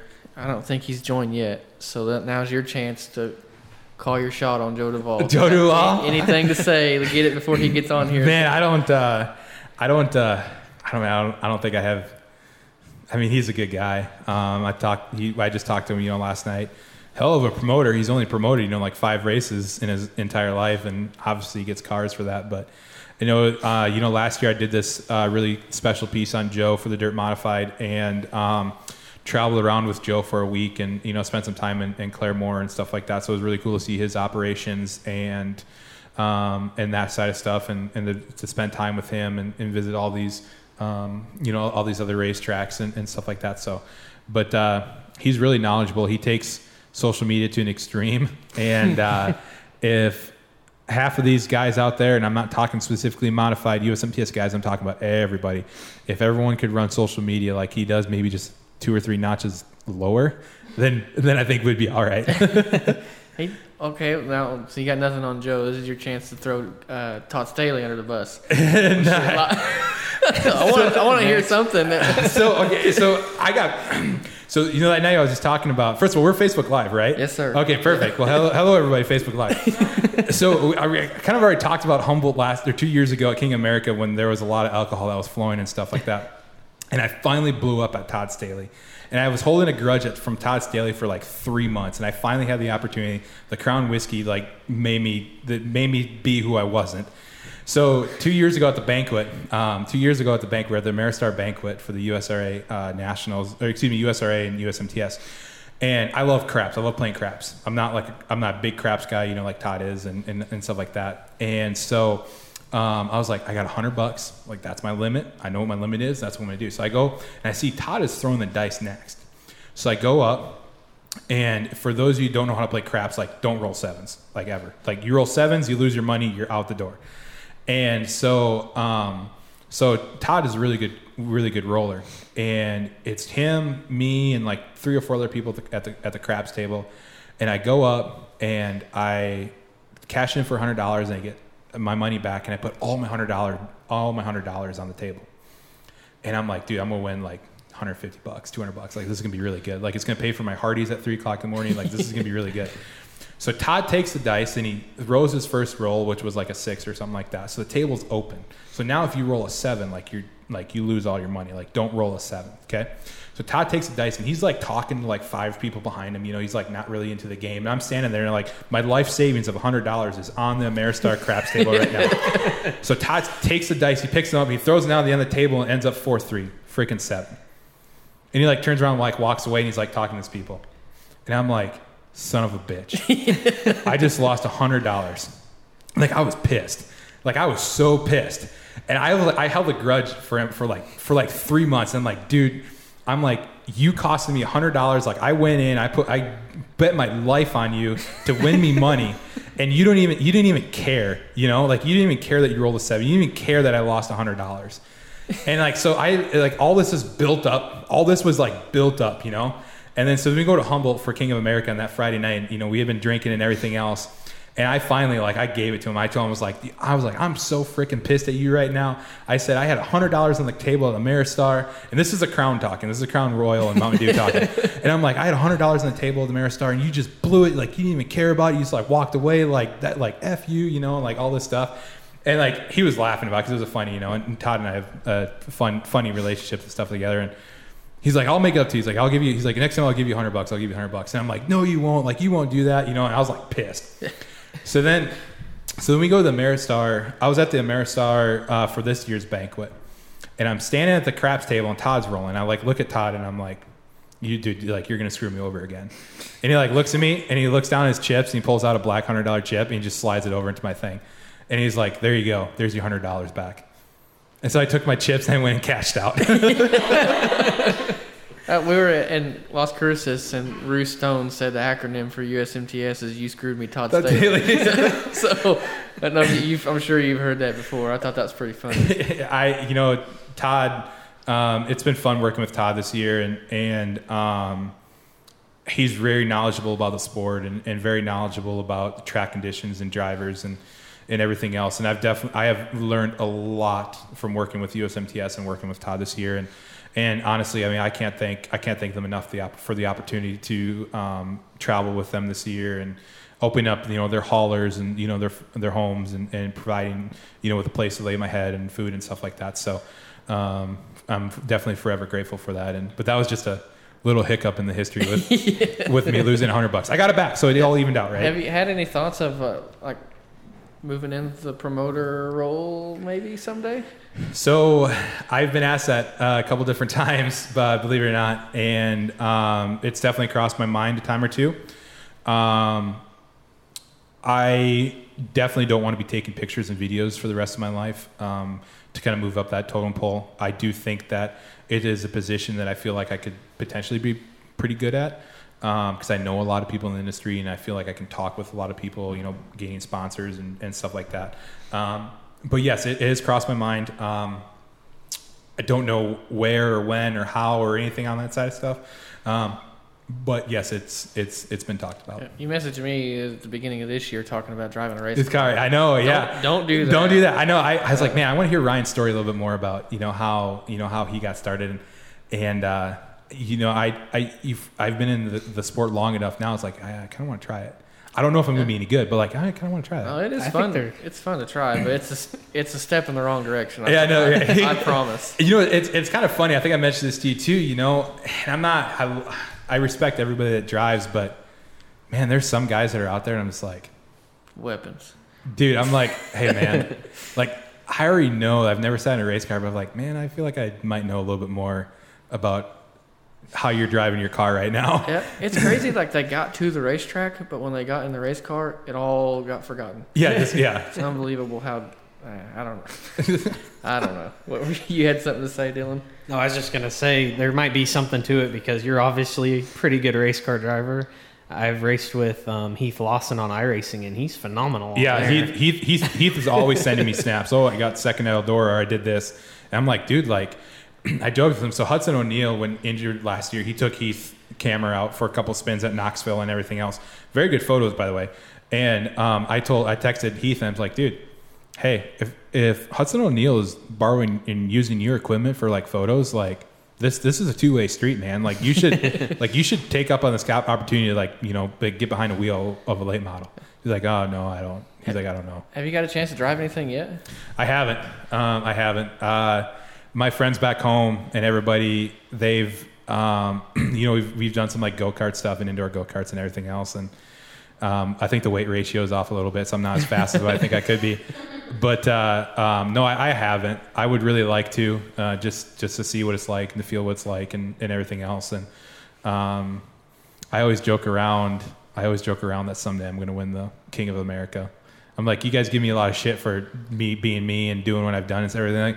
But I said people are going to really lose their mind when I win the King of America in five years. We got Luke. I didn't ask you earlier about your Lucas Schott story. Um, he's in here now. Oh, excellent. Yeah. So, Lucas, what's up, buddy? so you got any, anything good about Lucas you can throw out there? Uh, when I first met Lucas, I think he said maybe like two words to me, maybe three at like the at the extreme. And um, you know, Luke is a, Luke is a really talented driver, and he's um, getting married this year and stuff like that. And um, you know, so they're really the Schotts are really focused on the wedding and stuff, and rightfully so. That's great. Um, but uh, you know, we travel. I traveled around with Luke a lot last year with with Riley and Luke, and and so really getting to know um, Luke on the racing standpoint, but also too like on the friendship side and stuff like that. And I've spent a lot of time with with the Schott family um, after. Um, or you know in the off season and, and stuff like that and like I said John like will randomly John will be Lucas's dad will randomly text me at like 1.30 in the morning like hey I got an idea or like he's like, "What are you doing?" Like one time, I got a text from John like three weeks ago. He's like, "Oh, I see you're still up," and it's like 1.30. I'm like, yeah, I see you're still up too, John. I'm like, what are you doing? He's like, just driving down to Texas, getting a new dog. And I'm like, Get a new dog. yeah, yeah, they got a new dog. I'm like, oh, okay. you know, like, Yeah. sound, you know, thanks, whatever. But um, as far as story goes, you, you know, Luke. I mean, Luke's Luke. He uh, he doesn't really. I mean, he parties a little bit, and you know, have a drink or two and stuff like that. But um, I don't know. We, I was out in Vegas uh, last year when he drove for Justin O'Brien at the the Dew in the Desert, and uh, I don't think I don't think I've ever laughed so hard in my entire life. The night that all of us went to the Stratosphere, I got a photo on my phone of Luke like getting like shot off in like the the you know like the rocket thing, and he just looks ugly. Like it's it looks great. it's gonna circle back around at some point. Like he's it's gonna it's gonna um it's it's gonna happen. Like- Ronnie's gonna get a hold of it. yeah, yeah. That's what's gonna happen. I want to know. Uh, you you, you kind of know you. look- I cannot talk. You kind of put out your favorite racetracks uh, without hurting any feelings. Can you put out your across any series? I guess would be more fair, not just USMTS, but your top five drivers in order. Who's Yeah. number one? Yeah, number one, um, I'm. You know, I, it, this is a really tough question for me because you know I'm so, friends with so many different people, and there's each driver you know has like a really unique driver, and I respect all the drivers and everything else. So I'm going to say, I'll say, I'll say to start this is that um, we have a No. crossing crossing your fingers, right? Yeah. Oh no, not for me. I'm Oh. because Dylan. If you say Bloomquist or Samus Mandel, he's gonna turn the table over. He's gonna be so happy. Yeah, dude. I uh, dude, recently I've been a huge Brad Sweet fan. Um, Yeah. I think Brad Sweet, he's just been an animal in what he does in Victory Lane with like his hand things. Like I don't know what this is. What What was you. I know people eight can say- seconds. Lane reference. Frost. Yeah, Lane Frost reference. Okay. Okay. Yeah. Yeah. So yeah. So I think I, I Brad Sweet has just been an animal this year. So I've been really kind of toning in on, on on his liking and stuff like that. You know, a lot of these bigger guys. Um, you know, Brandon Sheppard is an animal, and Bobby Pierce is so incredibly fun to watch too. Um, I really like, you know, if you know, depending on the style of racing, I think Christopher Bell in the midgets absolutely so silky smooth at the Chili Bowl and and everywhere else. But you know, for me, um, you know, locally, um, there's a B mod racer back home. His name is Kyle Anderson, and I've become very good friends um, in um, with with Kyle and Crystal, and Crystal's his wife. And the Anderson family has done a lot for me. Um, has taken me to racetracks, and that's who I spend a lot of my time with when I'm not at the racetrack. So I got to give a really special shout out to you know to the to the Andersons, Kyle and Crystal, and um, you know again the Schott family and what what they've done for me and helped me get to kind of you know, where I'm at with Lucas and John and various opportunities you know on that on that side of stuff. But um, you know if it's a really wet racetrack and if there's a really big cushion, like Ryan Gustin like all day long. Oh. Like I'll love that. And if it's you know dry slick and if he's out front and he's working through traffic, Hunter Marriott is an absolute joy to watch. So I mean, each driver's, um, you know, Zach Vanderbeek on the same thing too. You know, Zach Vanderbeek, you know, way he wheels down through the bottom on the on the slick racetracks too is incredible. So, um, but uh, I really enjoy. I mean, any type of motorsports when it comes to that, and there's definitely some favorites along the way. He's beating around the bush on this Bloomquist swing. Yeah, you know, I, uh, you know, it's crazy too. You know, like when I started like four years ago, like I didn't even know like who some of these people were. Like I, mean, I knew like Scott Bloomquist and stuff like that. No clue who Bobby Pierce was. So I was like, what? Like who's that? I went up to um, Cedar Lake in 2014 for the USA Nationals, and um, someone was talking about like Bobby Pierce, and I was like, uh, like who's that? I like I don't know who that guy is. And they're like, oh, dude, like he, you know, red race car, 32, you know, everything else. And I'm like, nope. Like this, I have no clue who that is. So It's raining freaking hard. No one's asking any questions, and Joe's ditching out on us here. Oh, oh. man. Oh, Who finishes second the most often in BMO's Lucas Oil Speedway? A little trivia question. yeah, that'd be Ryan Gilmore right there. and Dan, this is your direct call out for the podcast. You kind of you, you, you kind of gave me a cold shoulder when I messaged you, so we're gonna we're getting you. Dylan said you want to do it, but I think he might be lying to me. So yeah, I mean anything. Um, I'm up for whatever. If anyone has any questions, obviously, you know, I like to hunt and fish and all that fun stu- stuff too. So killed a big buck last year, so that was good. Tyler Bob wants to know your favorite cars to take pictures of. Uh, and that's a good question. Um, yeah, I tell you what, I get really giddy thinking about shooting 410 sprint cars. I really do. They're just they're badass. Um, those are you know they're they're great. The modifieds obviously are really cool too, but you know there's nothing like there's nothing like going 130 miles an hour into a corner completely like out of control but in control. Um, so sprint cars really offer a lot of those really cool, unique, um, offer those really cool, really unique um, op- photo opportunities. I'll ask you a question. Yeah. I think Ryan Gustin's coming up on his 100th USMTS Yes. victory. Where Yep. do you think that's going to happen at? Um, I think it's going to be on a track that is going to be maybe a little wet, a little heavy. I think that's when Ryan Gustin is, is his best.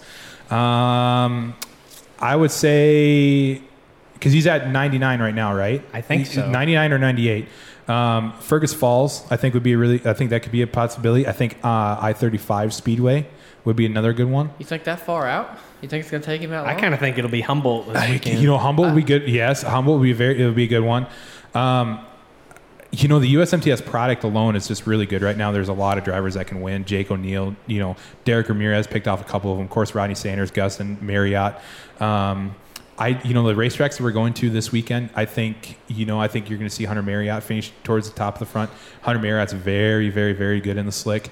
Um, and I think when we were at 81 earlier in the year, um, you know, Hunter had a really good run there, and I think that with that track slicking off, I think it'd be good. Humboldt, it can get really slick. I don't know if they got any rain or not as of lately, but Humboldt will be a really good track too. So I may be wrong saying this, but I think Ryan Gustin's first USMTS win came at Monette. okay, yeah, Sitting there running their Sunday. Uh, he won in the family owned car, the white it was what was all white car. I'm pretty sure it was the last year that he may have been two years before he started driving for Gressel. He was in a tryout car at that yeah, time. that orange. Okay. and- So Okay. I'm kind of I I geeked out over that because I got to see him win his very first late model race at Springfield. So Yep. I got felt pretty fortunate to get to see both of those because he's my favorite. Kenton Allen says you're the golf cart wheelie king. What's that all about? Uh, that was Deer Creek Fall Jamboree. Uh, two years ago, we um, had some adult beverages after the race, and there was a bunch of people on the golf cart, um, and we had a wheelie. Like it, I mean, it went pretty far. it was funny. So I have a golf cart that I drive around, and um, one of the reasons why um, I decided I would like to get a golf cart, courtesy of Olsgaard's Auto Sales and Decor, where you can find all your all your golf cart uh, services and needs. So shout out to those guys who for hooking me up. But uh, um, it's just so much better to to be able to walk across racetracks and everything else. And like, dude, like I'm a big guy, so like walking sometimes can be pretty difficult for me. Like, yeah, where we're at, you know, like you get some of these big tracks and they just water the racetrack and it's steep and you're like walking across and you're like, dude, like I'm going to totally biff it right here and land on my ass. Like this is bad. So I had a golf cart. I haven't had it for a couple years and everything else. We did a wheelie there, but um, at Jamboree. But so the last, a really fun fact that I, I'm really taking pride to is uh, Masters weekend, uh, a couple or last month and a half um, at Cedar Lake Speedway. I actually brought. We had 12 people on my golf cart back into the pits from the party arena, Yeah. and like that's a that's I think that's personally like a pretty good pretty good accomplishment. Have you been to Batesville before? I haven't.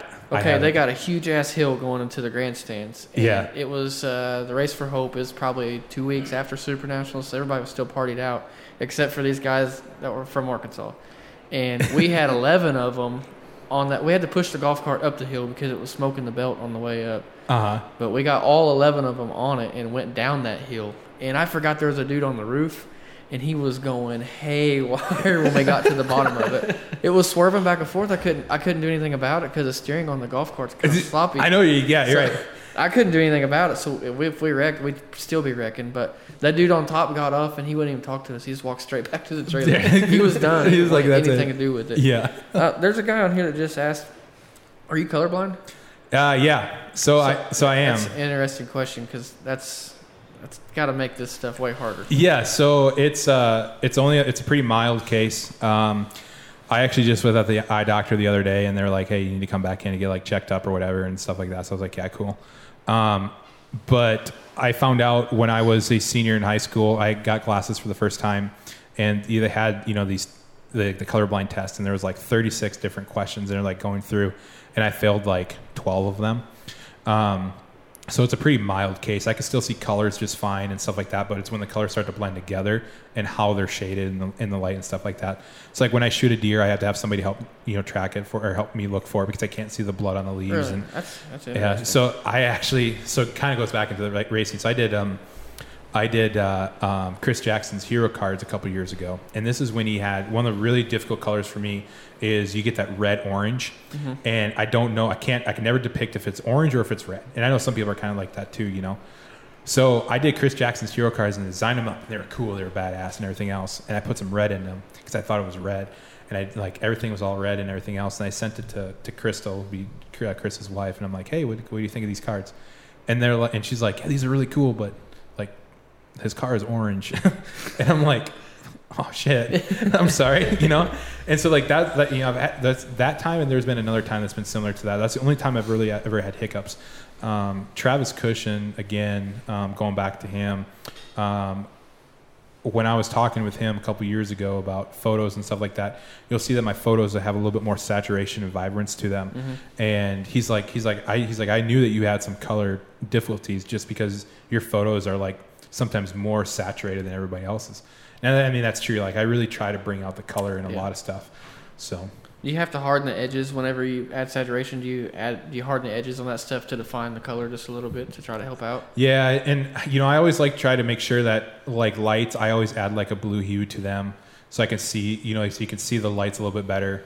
Um, sunsets, I always try to add oranges to them, and you know, the clarity and and the sharpness of the photo too. Like I'll you know adjust those settings when I get into Lightroom and and stuff like that. Yeah, I, I'm definitely saying there's definitely been a lot of photos that I've completely like oversaturated and um, added the vibrance to them like a little bit too much, but at the end of the day, it's that's interesting. I had no idea. That's got to make things. I mean, uh, I, you, you say it makes it difficult, but it's just second nature. You just work around it. I work around it, yeah. Photoshop, especially, you can I can like pick the colors out, you know, like in cars and stuff like that. So I can use that to you know get the color co- coordination right.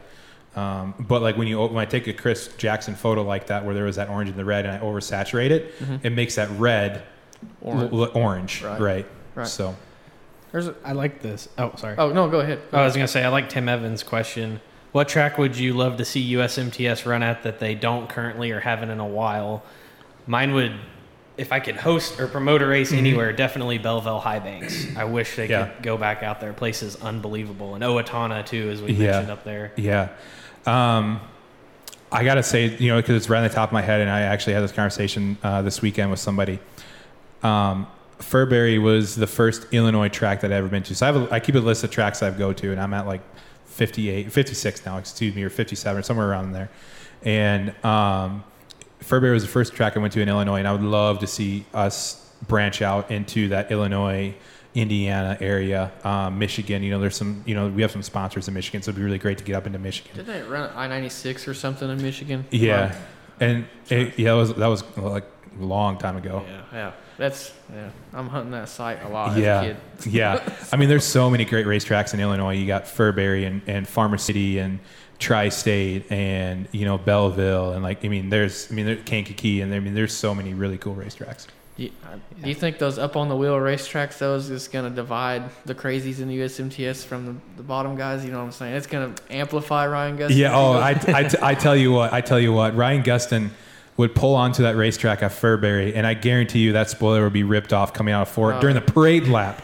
During the Wow. parade lap, that spoiler's gone. Creek County race, he made it wild. Yeah. Because him running the fence in three and four had me. I actually seen me. I was getting wound up because Yeah. he was getting wilder and wilder, and it was, it was I don't know when he pulled to the bottom. I was like, ah, Ah, oh man, ah, broke my shoot. heart. Yeah, I know. Right. Atchison County that they went to, Yeah, also, Atchison, which yeah. is closed, I guess, but it was a fifth mile. yeah, that was a bad. That was race. cool. Yeah, that was really cool. Yep. Yep. Joe Duvall, he's in. Oh my gosh. Being the new media guy for USMTS, what's the most challenging thing to try and overcome? Um, I say the challenging, most challenging thing to overcome is completely capturing the night. Um, you know, when I go, so like when I went to Fairbury on Saturday night, I had free reign to do whatever I wanted, wherever I wanted, how I wanted. You know, that was my night. Um, I didn't go in there with any goals. I didn't go in there with any expectations. I didn't go in there to shoot specific stuff. When I go to a USMTS race, um, I always want to make sure that I have there's photos that I need to get. I need to get Victory Lane.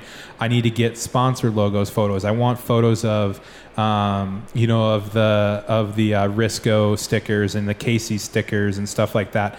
You know, there's a list that I have to do. So when I do that, it also takes away from capturing the event to an extent.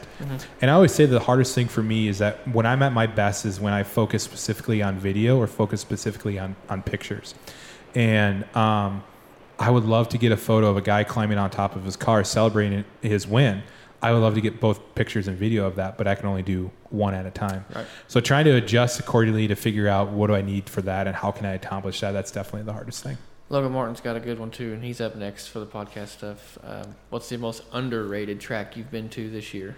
Underrated track that I've been to this year. Um, you know, I, it's not underrated, but ArkLaTex was just blew my mind. Um, that was the first time I've ever been there, and that's like I said, that's not an underrated racetrack. Badass. Yeah, ArkLaTex is really cool, and you know, of course, spending spending the week at the the Horseshoe Casino um, was I was ready to get out of there. And we had all the tornado outbreaks and everything else that we were dealing and stuff like that. Um, you know, I think one of the most underrated racetracks um, that we go to, and I wish it would get a little bit more national spotlight. And you know, it's crazy. Like when I talk with tracks back home with people, some of these people have never even heard of these racetracks. Likewise, if I start naming off racetracks back home, like you guys don't know them. You know, it's just where you're at in the area. So obviously, you guys really know this racetrack quite a bit. Um, but you know, I think Tri-State. I love Tri-State. I really do. Yeah. I think Tri-State is an was is an awesome racetrack. I think the facilities are are really cool and really unique. And it seems like every time we go there, we get some really really good racing. And um, you know, last year we were there, and Zach Vanderbeek passed Rodney Sanders on on the last lap. In an uncharacteristic Zach Vanderbeek racetrack. Right, exactly, exactly. You know, this year it's slicked off from top to bottom. and You had Hunter Marriott coming through, and you know, and winning that race and, and all that stuff. So I really, really love Tri-State Speedway and and what it brings to the table. Trying to get some more questions here. We're getting, I, getting down to the end of it. We might shut it down here in a few minutes. We'll give it like, like five, five more minutes if you guys want to ask some stuff. It's getting, getting a little bit late too. Decorah is really cool. The track. Yeah. It's like right in town. I always Yep. thought that was really interesting. Yeah, yeah, we have a really unique track back home, the Upper Iowa Speedway. It's along the Upper Iowa, uh, Upper Iowa River, hence Upper Iowa Speedway, Upper Iowa River. Um, bluff country, it's right in town, so yeah, we get like noise complaints and stuff like that. Um, if the track, if the moisture in the track can stay there just long enough for the modifieds for the feature to get done, then the modified feature would be okay. You know, the past couple of years, we've been able to. The track prep has definitely, um, excuse me, been on point to where we can really make the track fun and, and raceable and stuff like that. But it has locked down. But yeah, I mean that's that's you know when the USMTS comes to town, that's my that's one of my favorite races of the year because it's my home track. You know, I live five blocks away from that track. I got two things I want to Okay. ask while we're while we're all out loud. Um, I ask this about every person we have on here. What would you change in the state of dirt track racing right now to make it more appealing, better? Whether it be time management, track conditions, concessions, what what what was one Yeah. thing that stands out more than Right. else? You know, I really hate and to, to put this as lightly as possible. I hate when tracks dick around. I really hate when tracks dick around. I really do, and especially you know if we if we know that weather's weather's going to be an, an immediate factor, and um, I look at a couple of racetracks this year and I'm thinking like, man, if this is my first time at a dirt racetrack, like I don't think I'd ever want to come back because I've wasted so much time. Absolutely. And you know, if the whatever class is a highlighted class of, of the night, and I'm not talking weekly, I'm talking about if there's a traveling series in town. I don't care what it is. It could be the World Volley Sprint Cars, it can be the um, the USAC midgets, whatever. And if there's weather coming, who cares? Get the get that race in. Like that's what everyone come to see tonight is is is those USAC midgets. Get that race in. And um, you know, it's it's it's hard because you're not in the minds of the promoters and like what they're trying to do and how they want to accomplish things and everything else. And um, I mean, I've definitely there's been times I kind of like bit my tongue, like, hey, come on, like let's go. Like obviously you can see there's a thunderstorm coming. Like let's get these modifieds on the track. Let's run our four laps. Then whatever happens, happens. You know. Um, so that's the biggest thing. I agree. They did that last year at the Show Me. Uh, weather was moving Thursday night.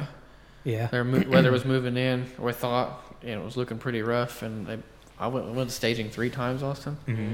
and they just pushed the late models on a little more and more. And while it was frustrating because we wanted to race, on the other side of the token, the people came to watch, Watch the the late models. right They can right. watch modifieds every other week. for sure. What do you think tracks could do to create a better show. I know like Gateway's a really good example, and they've got Yeah. a dome. Obviously, that helps. But Yeah, right. Humboldt, I thought did a really good job with their driver intros for King of America and stuff. Yeah, yeah. any no. ideas there? For sure. I, you know, I you, you travel around enough, you kind of start generating like wild ideas in your head and like what you can do to promote.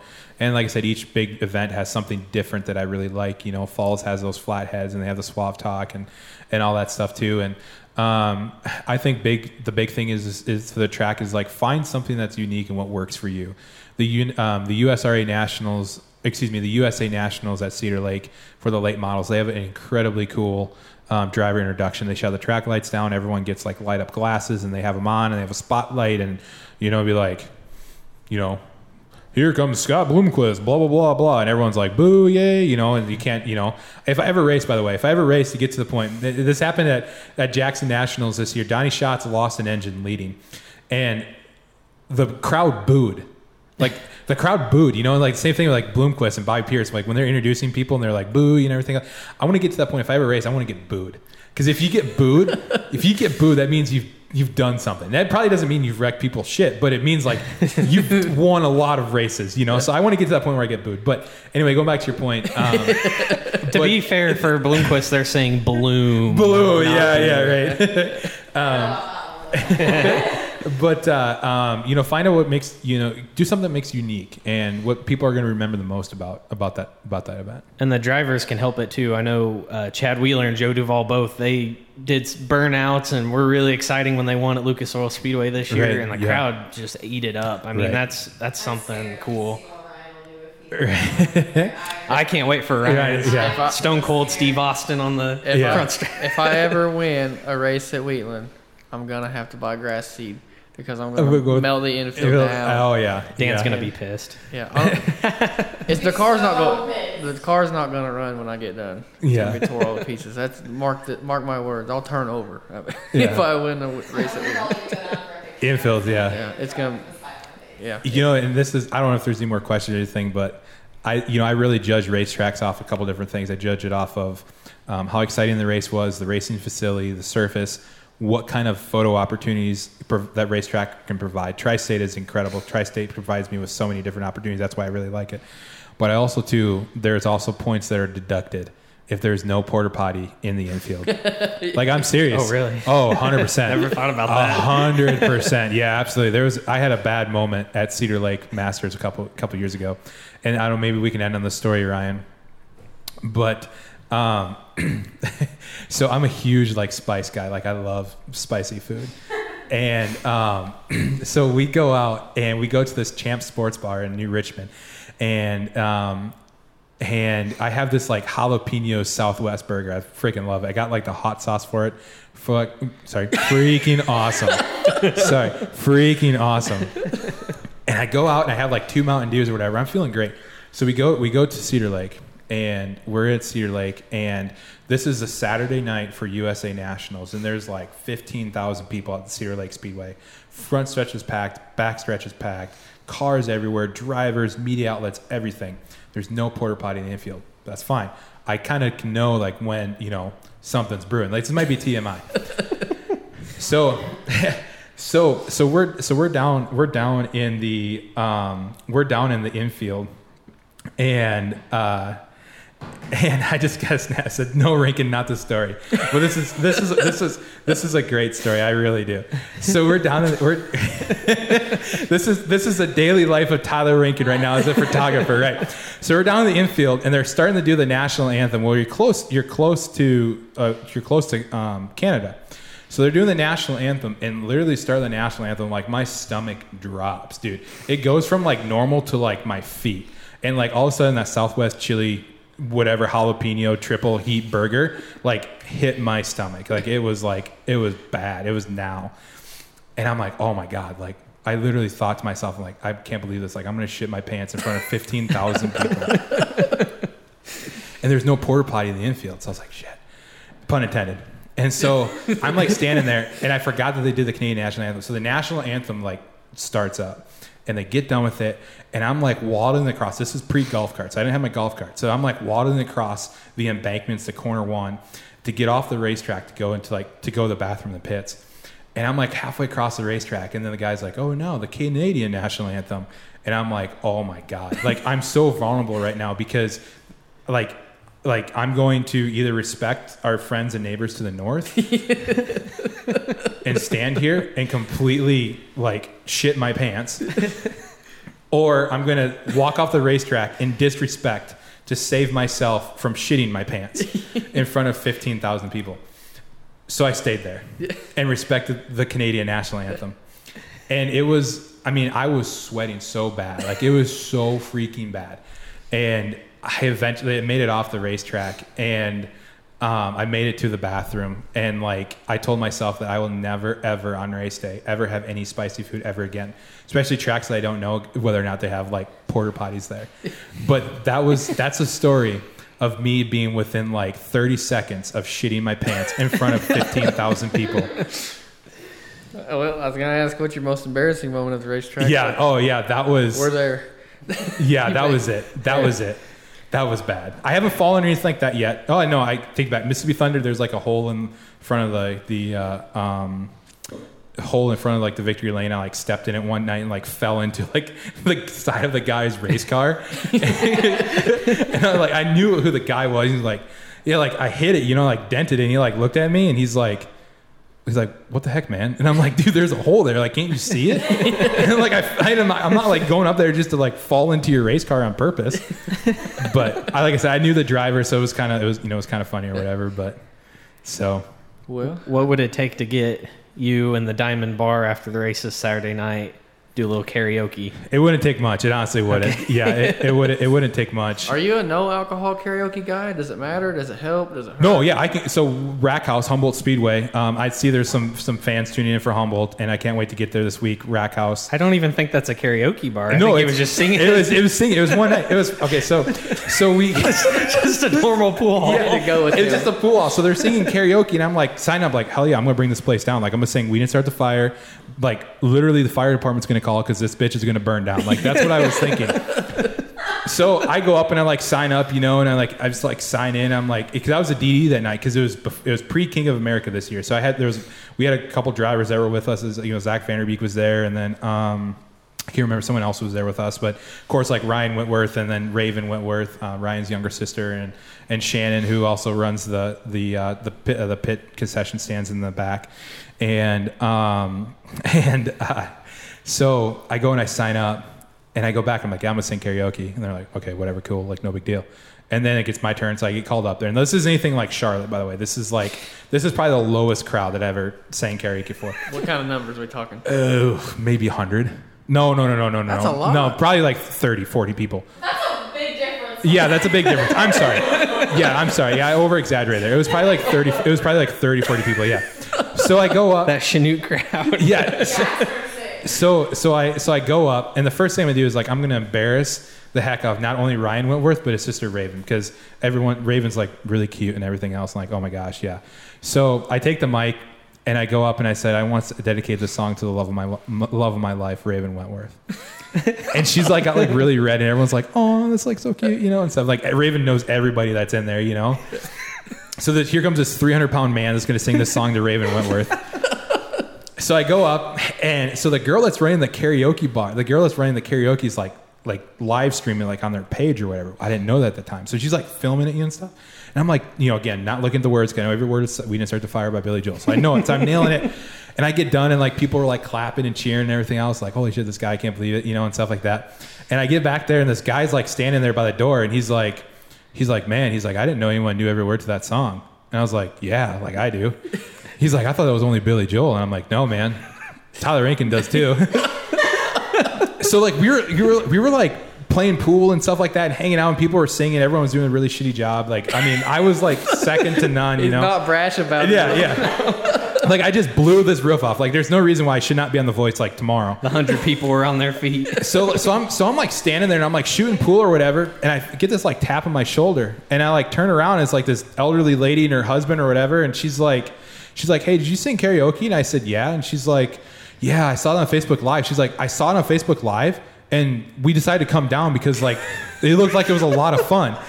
And so so Zach Vanderbeek was standing right next to me. I like look at Zach and he like looks back at me and he's like, unbelievable, dude. And he like walks away. And the lady, I was like, well, I was like, what did you think of the performance? She's like, oh, it was great. Like, I, you know, it was awesome. And she's like, it looked like it was a lot of fun. So that's why we come down tonight. So I physically brought people to the Rack House in Chanute, Kansas, with my karaoke performance.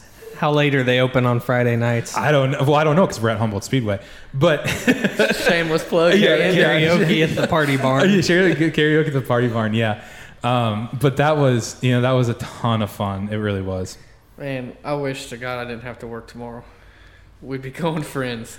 We might, I mean, we might even stop in just to just get one performance in and go home. Yeah. Yeah. No, it's, uh, I'm glad to know that there is no shame in your karaoke game. No, no, absolutely, and, and all because and the reason for that is I only have there's only like two songs I sing. Um, we didn't start the fire by Billy Joel and Stacy's mom. I love, yeah, I know, yeah, yeah, I know, I know.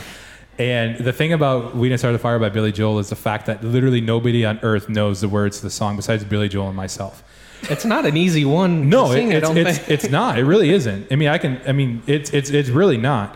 And so, like, when I go up there to sing it, people are like, "Holy shit!" Like, this guy is like really good. And- that song though? Like what made you? yeah. So when I was in elementary school, uh, excuse me, when I was in uh, high school, goodness, when I was in high school freshman year, we had to like memorize a verse and like look up like what all of the stuff was, and it was cool. It was great. Well, of course, I didn't pay attention, so I was I was like a jackass, and I did like the wrong verse. So I did like this whole verse or whatever, and then like got time to turn in the assignment. The teacher's like, "Hey, you did the wrong verse. Like, can you do this verse?" I'm like, "Shit." So I go back that night and I go back and I learn that verse. So I'm like, well, hey, if I got two of the two of the six verses down or two of the five verses or whatever it is, I'm like, just spend time like learning the next three or four. So then I just had the song on repeat, repeat, looked up the lyrics, started singing, learning it, and everything else. Ever since freshman year of high school, I've gotten to know like every word of that song. I don't guess I've ever heard it. You got I've never a heard 30 second cut. I, shit. How many people? How many people are listening? That's why I know. I've never. I don't know. I a couple hundred. A hundred. little more than Humboldt Bar. a little bit more than humble bar. We just lost two people. we just lost two people. Oh, perfect. Well, yeah. Well, those two people can, you know, won't be getting in my royalties. We got back. Don't. Yeah. We're right now at 44. Right now, 44 That's- people. That's no, Always went down to 42. No big deal from NASCAR banquet. Uh, yeah. Yeah. All right. So I'll do. I'll do the first. I'll do the first verse. All right. Not looking. You, you guys can attest that I'm not looking at anything. All right. You ready? Harry Truman, Doris Day, Red China, Johnny Wayne, South Pacific, Walter Winchell, Joe DiMaggio, Joe McCarthy, Richard Nixon, Studebaker Television, North Korea, South Korea, Marilyn Monroe, Rosenberg's H bomb, Sugar Ray, Pamela Jong, Brand, Nova King and I, and the Catcher in the Rye, Eisenhower vaccine, England's got a new queen, Marciano, Liberace, Santayana, goodbye. We didn't start the fire. So it goes in. so that's the first verse of We Didn't Start the Fire. Excellent. Well, we only lost one person during that. So. They're yeah. yeah, that's awesome. Yeah. I think we better call it quits on that. That's good enough. Thank you guys for listening to the live segment. Well, if there any, got anything you want to say in closing, we're almost two hours. Two hours? Man, that's a long podcast. It's crazy. Uh, no, I just uh, like I said, I appreciate you guys, and and I mean, definitely a lot of fun. And I mean, I can tell stories and talk about stuff, you know, um, for a long time. So, but uh, I appreciate you guys letting me come in tonight and on the on the whim and everything else. And definitely, if I'm back in the area, we'll have to come back again. Yeah, that's definitely the funnest one we've had. That's for sure. and if I can ask one favor, it's get a little pool on any traveling guy you're with. See if he's interested in doing it. We'll catch up with him at some point. We'll yeah, for sure. make it worth their while. Yeah, You can no. sing to him and we'll bring him something. so, right on. Well, Tyler, thank you very much. Yeah, thank you guys.